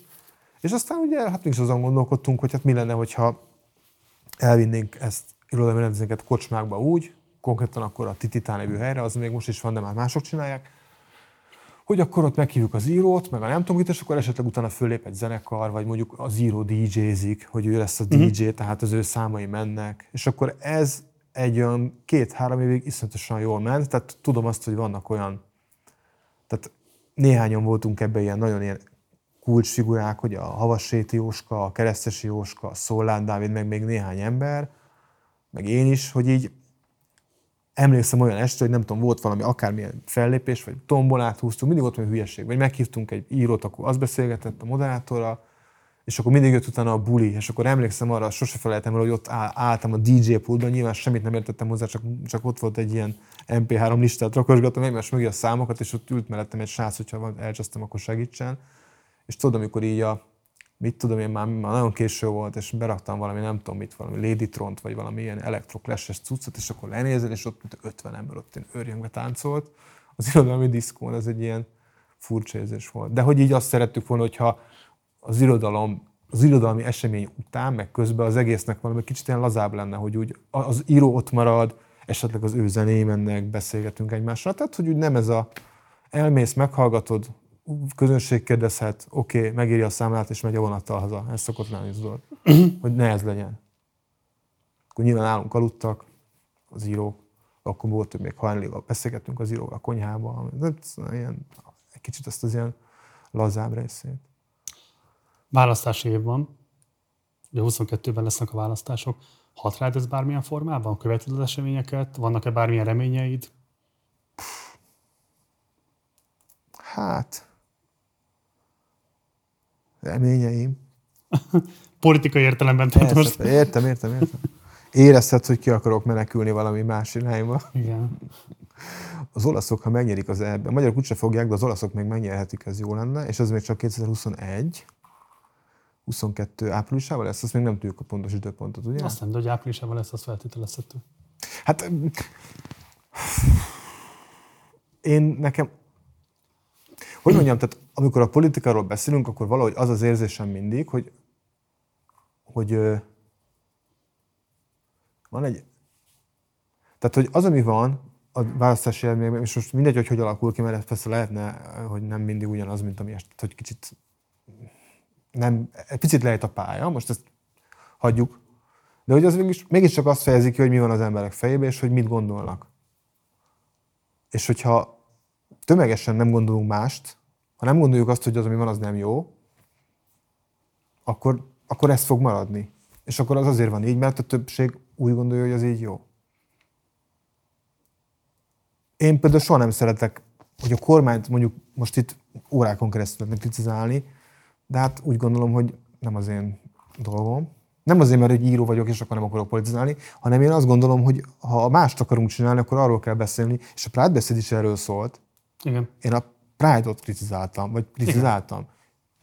Én magamat, magunkat akarom tegyük magunkat jobbá, és akkor majd jobb lesz. Tehát, hogy én azt gondolom, De hogy... ebben lehet politikai szövetségeset bármelyik párt? Nekem? Hát én nem hiszem, én csak egy szavazó vagyok, nekem, nekem, nekem én csak annyit várok, hogy szavazhassak egy pártra. Most nem tudom, hogy milyen pártra És van olyan párt, szavazni. amire ma tudnál szavazni? Hogy most van olyan párt, amit tudnék szavazni? Hát ez jó kérdés. Erre Szombati Pali, mikor a Magyar Hírlapban dolgoztam, és ő volt az egyik nekem nagy példaképpen volt, meg hát végül is újságíró, és a Pali mondta mindig azt, hogy ő mindig hogy szavazott, hogy befogta az órát és szavazott. Ugye ez egy ilyen klasszikus mondat. Hát most, most azt szeretnék mondjak egy pártot? Vagy mondd azt, hogy nincs ilyen. Hát most nézd, tudnék szavazni egy pártra biztos, meg akár kettőre is, de azt gondolom, nem várom azt, hogy legyen egy olyan párt, amelyik százszerzalékban azt mondja, amit én, mert Persze, ez egy hülyeség. akkor Ha, van akivel azonosulsz, és Persze, bizonyos részeivel több pártnak tudok azonosulni a lényeg. Nem akarod megnevezni? Hát van, amiben egyet tudok kérteni a párbeszéddel, van, amiben egyet tudok kérteni a momentummal. Én, én nem gondolom magam, én most ugye mindig ez is, hogy most én hogy gondolok magamra, én nem gondolom azt, hogy se az, hogy baloldali vagyok, se az, hogy liberális. Nyilván valami ezekből, egy csomó mindenben tök konzervatívan gondolkodom, de hogy így mondjuk a mai magyar politikai környezetben nyilván én, én, én, én, én mondjuk azt látom, hogy, de nem akarok politológust játszani, mert az rohadtul nem értek, de azt látom, hogy most az ellenzéki valami, ez arra játszik, és szerintem ebben egyébként igazuk van, hogy, hogy, hogy van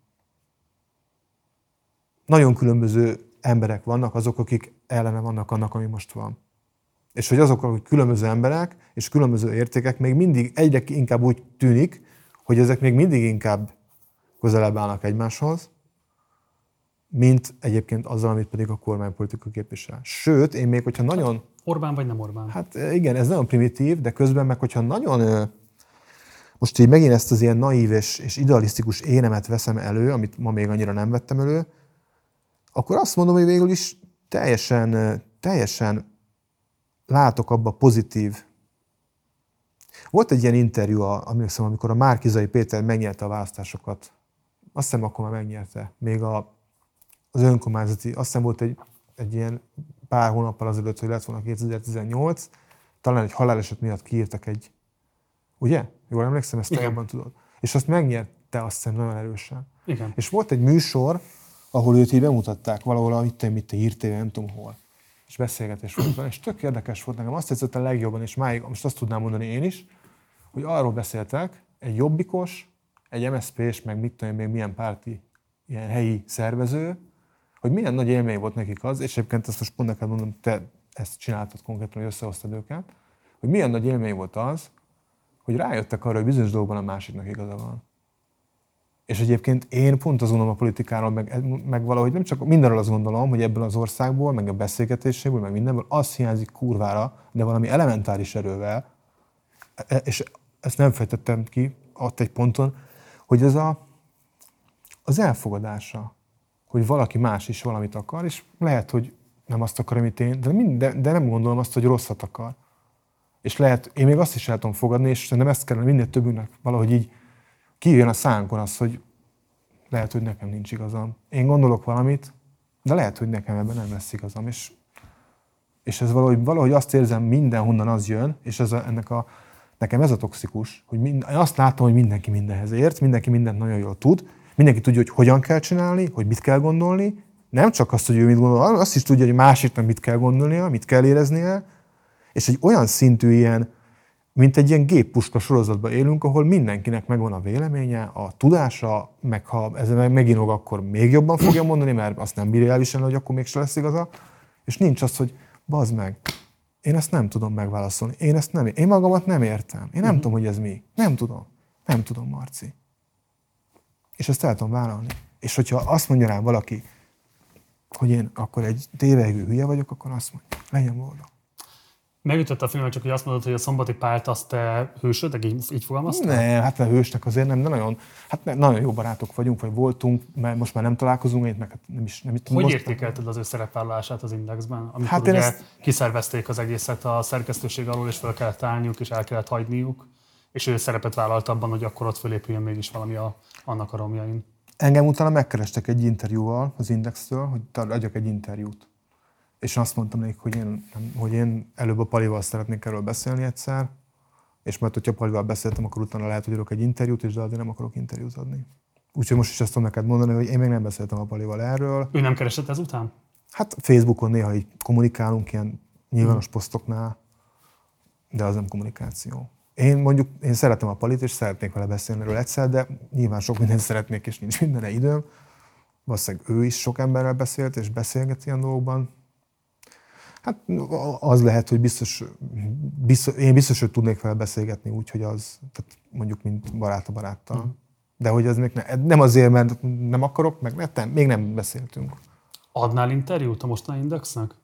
Hát ez, ez, ez is mindig, hogy kikinek ad interjút, hogy most akkor majd én, majd én nem adok, mert mit tudom, én nem adom a nevemhez, ezeket mindig ilyen furcsának találom, de mert hogyha én ugye abba vagyok, hogy gyakorlatilag amikor kimegyek az utcára, és erre ezt akartam a politikára mondani neked a politikai szerepvállalásra, én azt érzem, hogy, hogy néha úgy érzem, és persze lehet, hogy ez egy könnyű válasz, hát igen, nekem is elfőtt a vizem, tehát hogy egy Kérsz ilyen... meg? Ihatnánk egy pohárral, igen. Kérjük akkor egy kis vizet a Noénak.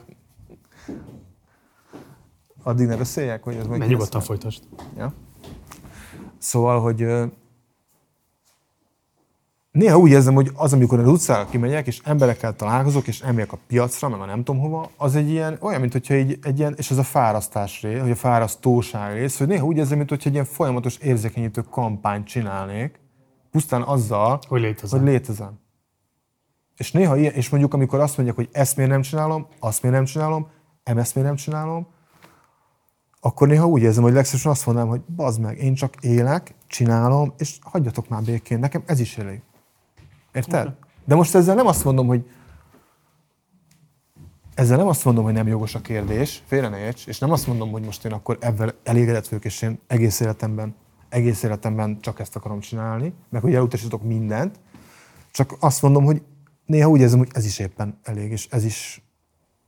És mindezt úgy, hogy próbálom úgy csinálni, hogy én soha, amivel kezdtem is, akárki, akármit mond rám, én nem kezdem előtt kioktatni, hogy az nem úgy van, én nem ez vagyok, ezt a szót ne használja, ezt nem mondja rám, így ne szólítson, úgy ne, hanem azt mondom, hogy jó, akkor mondd meg, hogy miért gondolod így. Tehát, hogy próbálok beszélgetni azzal is, aki esetleg érzem, hogy ellenséges, de sokkal kevesebb az ellenséges, ennyi az ellenséges, ennyi, aki nem érti és fél, és a pozitív is sokkal, a pozitív is sokkal több, mint az ellenséges. Azt mondta, hogy éppen elég ez, ebből azért az következik, nem, nem, inkább nem így mondom. Azt mondom, hogy a nap végén te azt mondod, hogy te egy boldog ember vagy? Mindezekkel a küzdelmekkel együtt, meg mindezekkel a problémákkal együtt?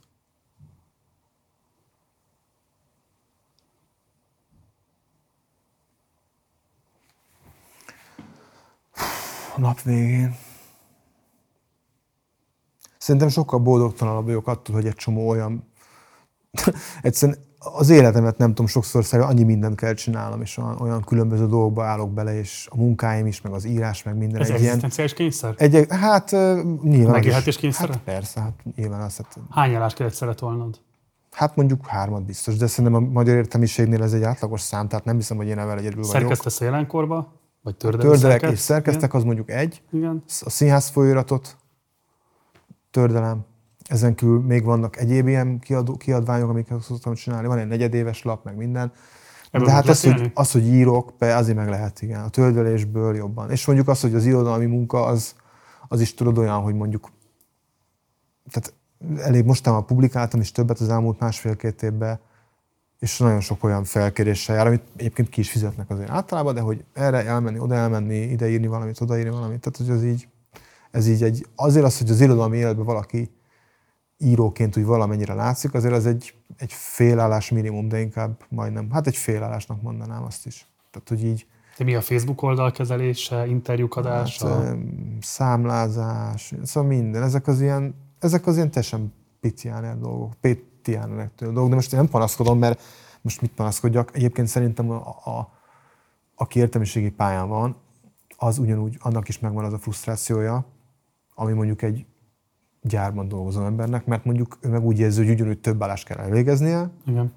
cserébe ő még tanult is nem tudom hány évet. És az egy másik kérdés, hogy ő, én azt mondom, hogy ő örülhet annak, hogy ő legalább tanulhatott, mert van, aki még csak tanulni se tanulhatott, és azért van a gyárba, tehát ezt itt lehet még cizellálni, de ez nem jelenti azt, hogy az, aki tanult és elért valamit, azt is totálisan alulfizetik, és teljesen másfajta rabszolgasságba szorítják, mint azt, aki, aki mondjuk valóban a, Tehát mondjuk nagyon sokan nyilván panaszkodnak, hogy nem tudnak úgy, egy csomó olyan megkötés van egy értelmiségi pályán és egy tanárnak, egy szerkesztőnek, amivel egyébként mondjuk egy másfajta korlátozások. Hát, hogy... De minden ezekkel a küzdelmekkel együtt van boldogság az életedben? Nekem, ja nem, nekem van. Én pont azt akartam csak mondani, hogy az, ami a, az ilyen primér életemnek a fáradtsága, az, ami, ami ennek így néha így elkedvetlenít, de azt hiszem, hogy az, ami... Tehát, hogy azt érzem, hogy amit csinálok, azt, azt szívvel kell csinálom, és ahhoz tudok ragaszkodni, ami belülről jön, és ezt nagyon sokszor át tudom élni, és nagyon sok élményt kapok ebből. Önmagamtól is, úgy, úgy csak úgy lárpullár, ha futok, ha elmegyek valahol, ha találkozok a barátaimmal, ha csak olvasok, vagy nem tudom. És még pluszban ráadásul azt gondolom, hogy aki ír, az meg egy olyan boldogság, amikor egy idegen ember ír egy levelet neked tíz sorba a könyvedről. Azt se tudod, hogy ki az. És én elkezdtem gyűjteni ezt most ennél a könyvnél, mert korábban elkövettem azt a hibát, hogy ezeket úgy nem gyűjtöttem össze. És iszonyatosan jó érzés, amikor ott ülsz a számítógépnél, éppen bosszankodsz valami, mert pont nem vagy boldog, és kapsz egy levelet, hogy nem tudom, valaki megírja, de olyan levelet ír érted, hogy így nem hiszed el, hogy neki mit jelentett a könyved. És akkor megint az, hogy akkor mi bajom van nekem? Tehát, hogy az rohadtul jó. Tehát, hogy ennél nem nagyon tudok jobbat elképzelni, ennél az élménynél, és szerintem valójában ez is fontos, amikor az ember ezt csinálja. Egy kicsit kellett adjusztálnom ahhoz, hogy elgyere erre az interjúra, megbántad? Egyáltalán nem. Sőt, ne, ne viccelj, hát kimondottan nem bántam meg, sőt. Biztos? Sok hülyeséget mondtam, de majd kivágjátok. Van a teljes, abban nem tudom. Hát abból nem, nem, nem is, ne, hát a micsodából vágjátok ki. Ja, most elkezdelek, figyelj, a 20-25-től 24-30-ig azt már ki. Hát nem, egy kicsit sokat beszéltünk ezekről a családról. Az elején nekem úgy tűnt, hogy az nagyon sok volt, és nagyon személyes, de hát mindegy, ez van. Az volt. Megírtam a könyvbe, te föltetted a kérdéseket. Köszönjük, hogy eljöttél. Én köszönöm. Tényleg, örültem, jó volt beszélgetni veled. Én köszönöm, és tényleg jó volt. Amikor ez a törvény kijött, akkor hát egyrészt nyilván magamat is érintve éreztem, illetve leginkább azokat a fiatalokat éreztem érintve, akik, akik számára a legnagyobb kárt okozhatja. Rögtön az a tizen, tizen pár éves kisfiú jutott eszembe, aki valahol Kelet-Magyarországon néhány héttel ezelőtt öngyilkos lett azért, mert nem tudott a, a saját melegségéről beszélni senkinek, a szüleinek sem.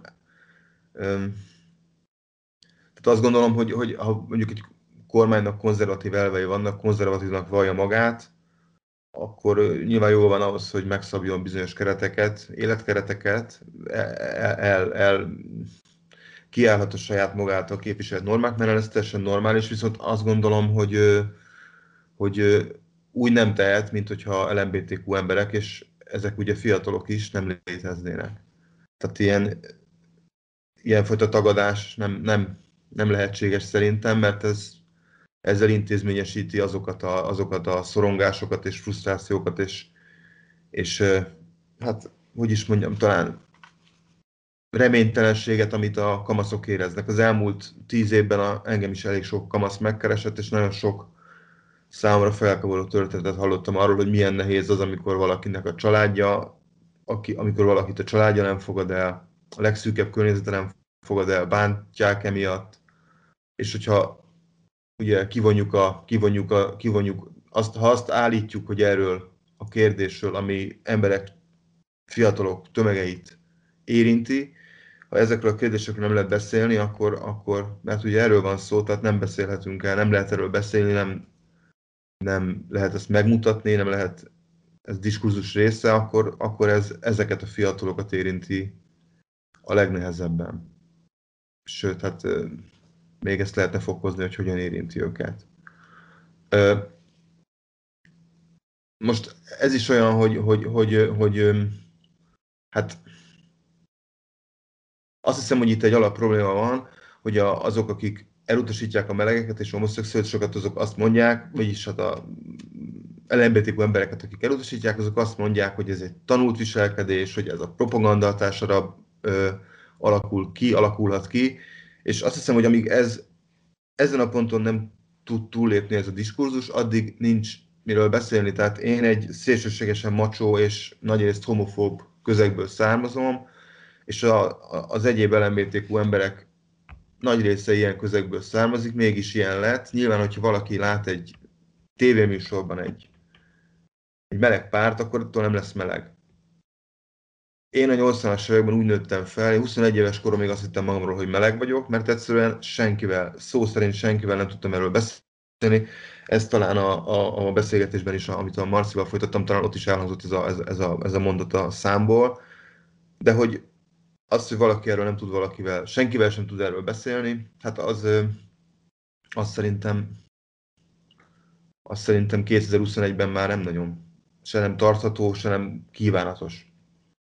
Tehát talán nem akarunk egy olyan zárt társadalomban élni, ahol a problémáinkkal magunkra vagyunk zárva, és nem tudjuk ezeket senkivel megosztani.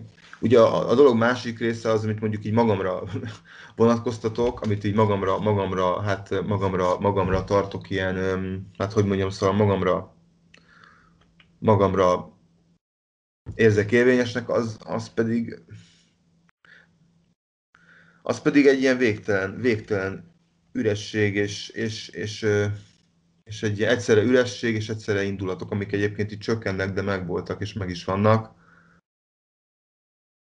Végül is, végül is mégis csak arról van szó, hogy itt, itt ezzel, a, ezzel a döntéssel, a, akárhogyan is mondja a kormány azt, hogy ő nem a melegeket akarja támadni, nem az LMBTQ embereket akarja támadni, hanem a pedofilokat, ezzel valamilyen módon mégis másodrendűvé, vagy teszi ezeket az embereket, az ő történeteiket ki akarja törölni a nyilvánosságból, és ez, ezt nagyon nehéz megélni, még felnőtt fejjel is. Nyilván van egy könyv, ami a három könyvem közül az egyik a, a transzneműségről szól, ugye azt, azon is ugye gondolkodhatok, hogy mi, le, gondolkodhatok, hogy mi lesz vele. Ez sem, ez sem, ez sem a legkellemesebb érzés. De ami az igazi szorongató érzés ebben az az, hogy, hogy van valamilyen ilyen furcsa, ilyen Stockholm-szindrómás érzésem avval kapcsolatban, hogy, hogy, hogy végül is én a magyar, magyar állampolgár vagyok, Magyarországra fizetem az adót, magyarnak vallom magam, a magyar futballvállalatoknak drukkolok, és akkor azt is mondhatnám, hogy minden nyáron azt vártam, hogy elmessek nyaralni Erdélybe, ami most így utólag úgy tűnik, mintha törleszkednék azért, hogy engem a magyar társadalom befogadjon. Pedig egyszer ez csak ennyi, én így, így vagyok, és persze szeretek egy csomó dolgot, ami nem ilyen, tehát Horvátországba is szeretek menni nyaralni, és mondjuk egyéb szempontok szerint nem félek bele ebbe a társadalomba, de az egy furcsa érzés, hogy ez valahogy egy kicsit így deklarálva is van. Ez a fajta kirekesztettség. Persze ennek a kirekesztettségnek vannak tök jó oldalai, mert azt is, azt is érzem benne, hogy kicsit így a, egy ilyen valami fajta ilyen, ilyen tisztító erőt is érzek benne, ami egy író számára sose rossz, hogyha kívülről láthatja a dolgokat, de hogy valami olyan elementárisan kívülről látom a dolgokat most, mint hogyha már így az őrülettel is határos lenne, azt hiszem, hogy így milyen Thomas Bernhardi mondatok járnak a fejembe, arról, hogy mennyire most úgy mennyire hazug és álságos és hamis minden, amiben benne vagyunk, és hogy ez mennyire hogy ez mennyire káros. Tehát, hogy mondhatnám, mondjuk, mondjuk azt mondanám, hogy, hogy így, így kiélesedettek, kiélesedtek ezek a kontúrok előttem, akár a közéletben, akár a, a saját életemben, a személyes szinten, akár így, a, így, a, így, a, így az irodalmi életben, bárhol bárhol élesebbek azok a kontúrok, amiket most érzek, és sokkal nagyobb bennem az elszállás, hogy ezekkel a, ezekkel a kontúrokkal kezdjek is valamit. Nagyon érdekes az is, hogy mi lett volna akkor, hogyha az egész beszélgetés úgy zajlik le, hogy, hogy a, a, mármint a, a, a partizános teljes beszélgetés, hogy ez a törvény már megszületett. Hát nagyjából nekem ezek járnak a fejemben. Nyilván az is benne van, hogy így, így személyesen nekem iszonyúan elegem lett abból, hogy ugye az ember megkérdezik erről, e, megkérdezik erről, újra és újra erről kell beszélnie. Írtam erről egy posztot, ahol ezt elmondtam, hogy nekem ebből mennyire kurvára elegem van, amire az eredmény nyilván az lett, hogy megkerestek az újságírók, hogy akkor mondjam el még bővebben, tehát hogy így kicsit ez egy ilyen, ez egy ilyen, egy ilyen, egy ilyen mi ez? Mókuskerék, amiben az ember benne van, amiben persze én most úgy érzem, hogy ki is fogok lépni, és már érzem is magamban abból, hogy ezt hogyan lehet ebből kilépni, van bennem egy ilyen, ez is ennek a tiszt, tiszt, tisztulásnak egy ilyen érzése, és közben ugye azt mondod, hogy adjak tanácsot, a, adjak tanácsot azoknak, akik ebben vannak. Hát én nem tudok más tanácsot adni, mint hogy kitartás, és legyen mindenki, mindenki erős, és az, az a tanácsom van egyébként mindenki felé, aki, aki ebben megszólítva, vagy érzi magát, aki érintett, ami az én életemnek talán így a, az egyik ilyen rendszeresen visszatérő pontja is, hogy az az érzésem, és itt szerintem az élet vitatkozik azzal, aki ezt a törvényt meghozta, az emberek Magyarországon sokkal, de sokkal toleránsabbak és befogadóbbak szerintem, mint ami ennek, mint ami ennek próbálják őket át, vagy be, vagy megkalibrálni, tehát mint, mint, ami, mint amit feltételez róluk ez a törvény. És ö, én akármikor, akármilyen barátommal, vagy akár ismerősömmel nyilván egy bizonyos érzékenységi szint fölött beszéltem őszintén arról, hogy én mit érzek és mi van bennem, soha nem kaptam, soha nem kaptam el utasítást. Tehát én mindenkinek csak azt, sőt, legtöbbször biztatást kaptam és szeretetet, egészen váratlan helyekről. Tehát én csak azt tudom mondani egy, egy, egy olyan kamasznak, aki, aki, aki, aki most fejegetve érzi magát, hogy igenis beszéljen a barátaival, beszéljen a családjával, beszéljen mindenkivel arról, hogy mit érez, kicsoda, mert csak így tudjuk megismerni egymást. Egyébként ezt, ha nagyon megint meg akarom nyitni ezt a kurva nagy tolerancia faktort magamból, amit próbálok egy kicsit így, így átcsatornázni a saját magamra irányuló toleranciára, hogy igazából magammal foglalkozok, és ne azzal, hogy hogyan kéne nyilvánosan megszorolnom erről a kérdésről, amihez már semmi kedvem nincsen, akkor azt mondanám így általánosan, hogy ez egyébként mindenki számára szerintem fontos. Tehát, hogy én, én mondjuk azt, hogy mit ér át egy határon túli magyar, azt abból értettem meg, hogy beszéltem ilyen emberekkel, és teljesen átformálták a gondolkodásomat, és olyan dolgokat értettem meg, amiket azelőtt esélyem nem volt megérteni. Ők elmondták, láttam, hogy voltam durva helyzetekben, amiben én is átéreztem, hogy mit érezhetnek valamennyire, és az elég volt ahhoz, hogy ne úgy gondolkodjak arról, mint mondjuk korábban. Szóval ezt tudom mondani két-három percben, ami nyolc lett, ne haragudjatok. Ez volt a beszélgetésem Kis Tibor Noé íróval a Partizán Pride hetének keretében. Ha szeretnéd látni nem csak ezt a szerkesztett verzióját a beszélgetések, hanem a teljes vágatlan verziót is, akkor egyrészt vagy látogass el a podcast platformjainkra, ahol korlátozás nélkül hangban meghallgathatod ezt az interjút és a korábbi interjúkat is. Ha pedig szeretnéd látni videóban is, akkor pedig fizess elő a Partizánra a Patreon oldalunkon keresztül, ehhez a linket megtalálod a leírásban. Mindenképpen iratkozz fel a csatornára, ami nem tetted volna, meg használd a like, illetve a dislike gombokat a véleményed kifejezéséhez. Ha pedig bármilyen kérdésed vagy észrevételed lenne az elhangzottakkal kapcsolatban, akkor várunk a komment szekcióban. Van még egy Facebook oldalunk, illetve egy Facebook csoportunk is, utóbbinak Partizán társalgó a címe, oda is várunk, és akkor tudunk vitatkozni az éppen aktuális témákról. Megtalálhatóak vagyunk az Instagramon is, Partizán Politika a felhasználó nevünk, kövess minket ott is, és akkor nem fogsz elmaradni a legfrissebb fejleményekről. Ha pedig nem szeretné előfizetni, de egyszeri adományjal hozzájárulna a költségeink fedezéséhez, a Partizán költségeinek a fedezéséhez, akkor pedig van egy bankszámlaszámunk, illetve egy PayPal elérhetőségünk is, ezeket is megtalálod a leírásban. Munkatársaim nevében köszönöm szépen a figyelmed, hamarosan találkozunk, addig is, ciao.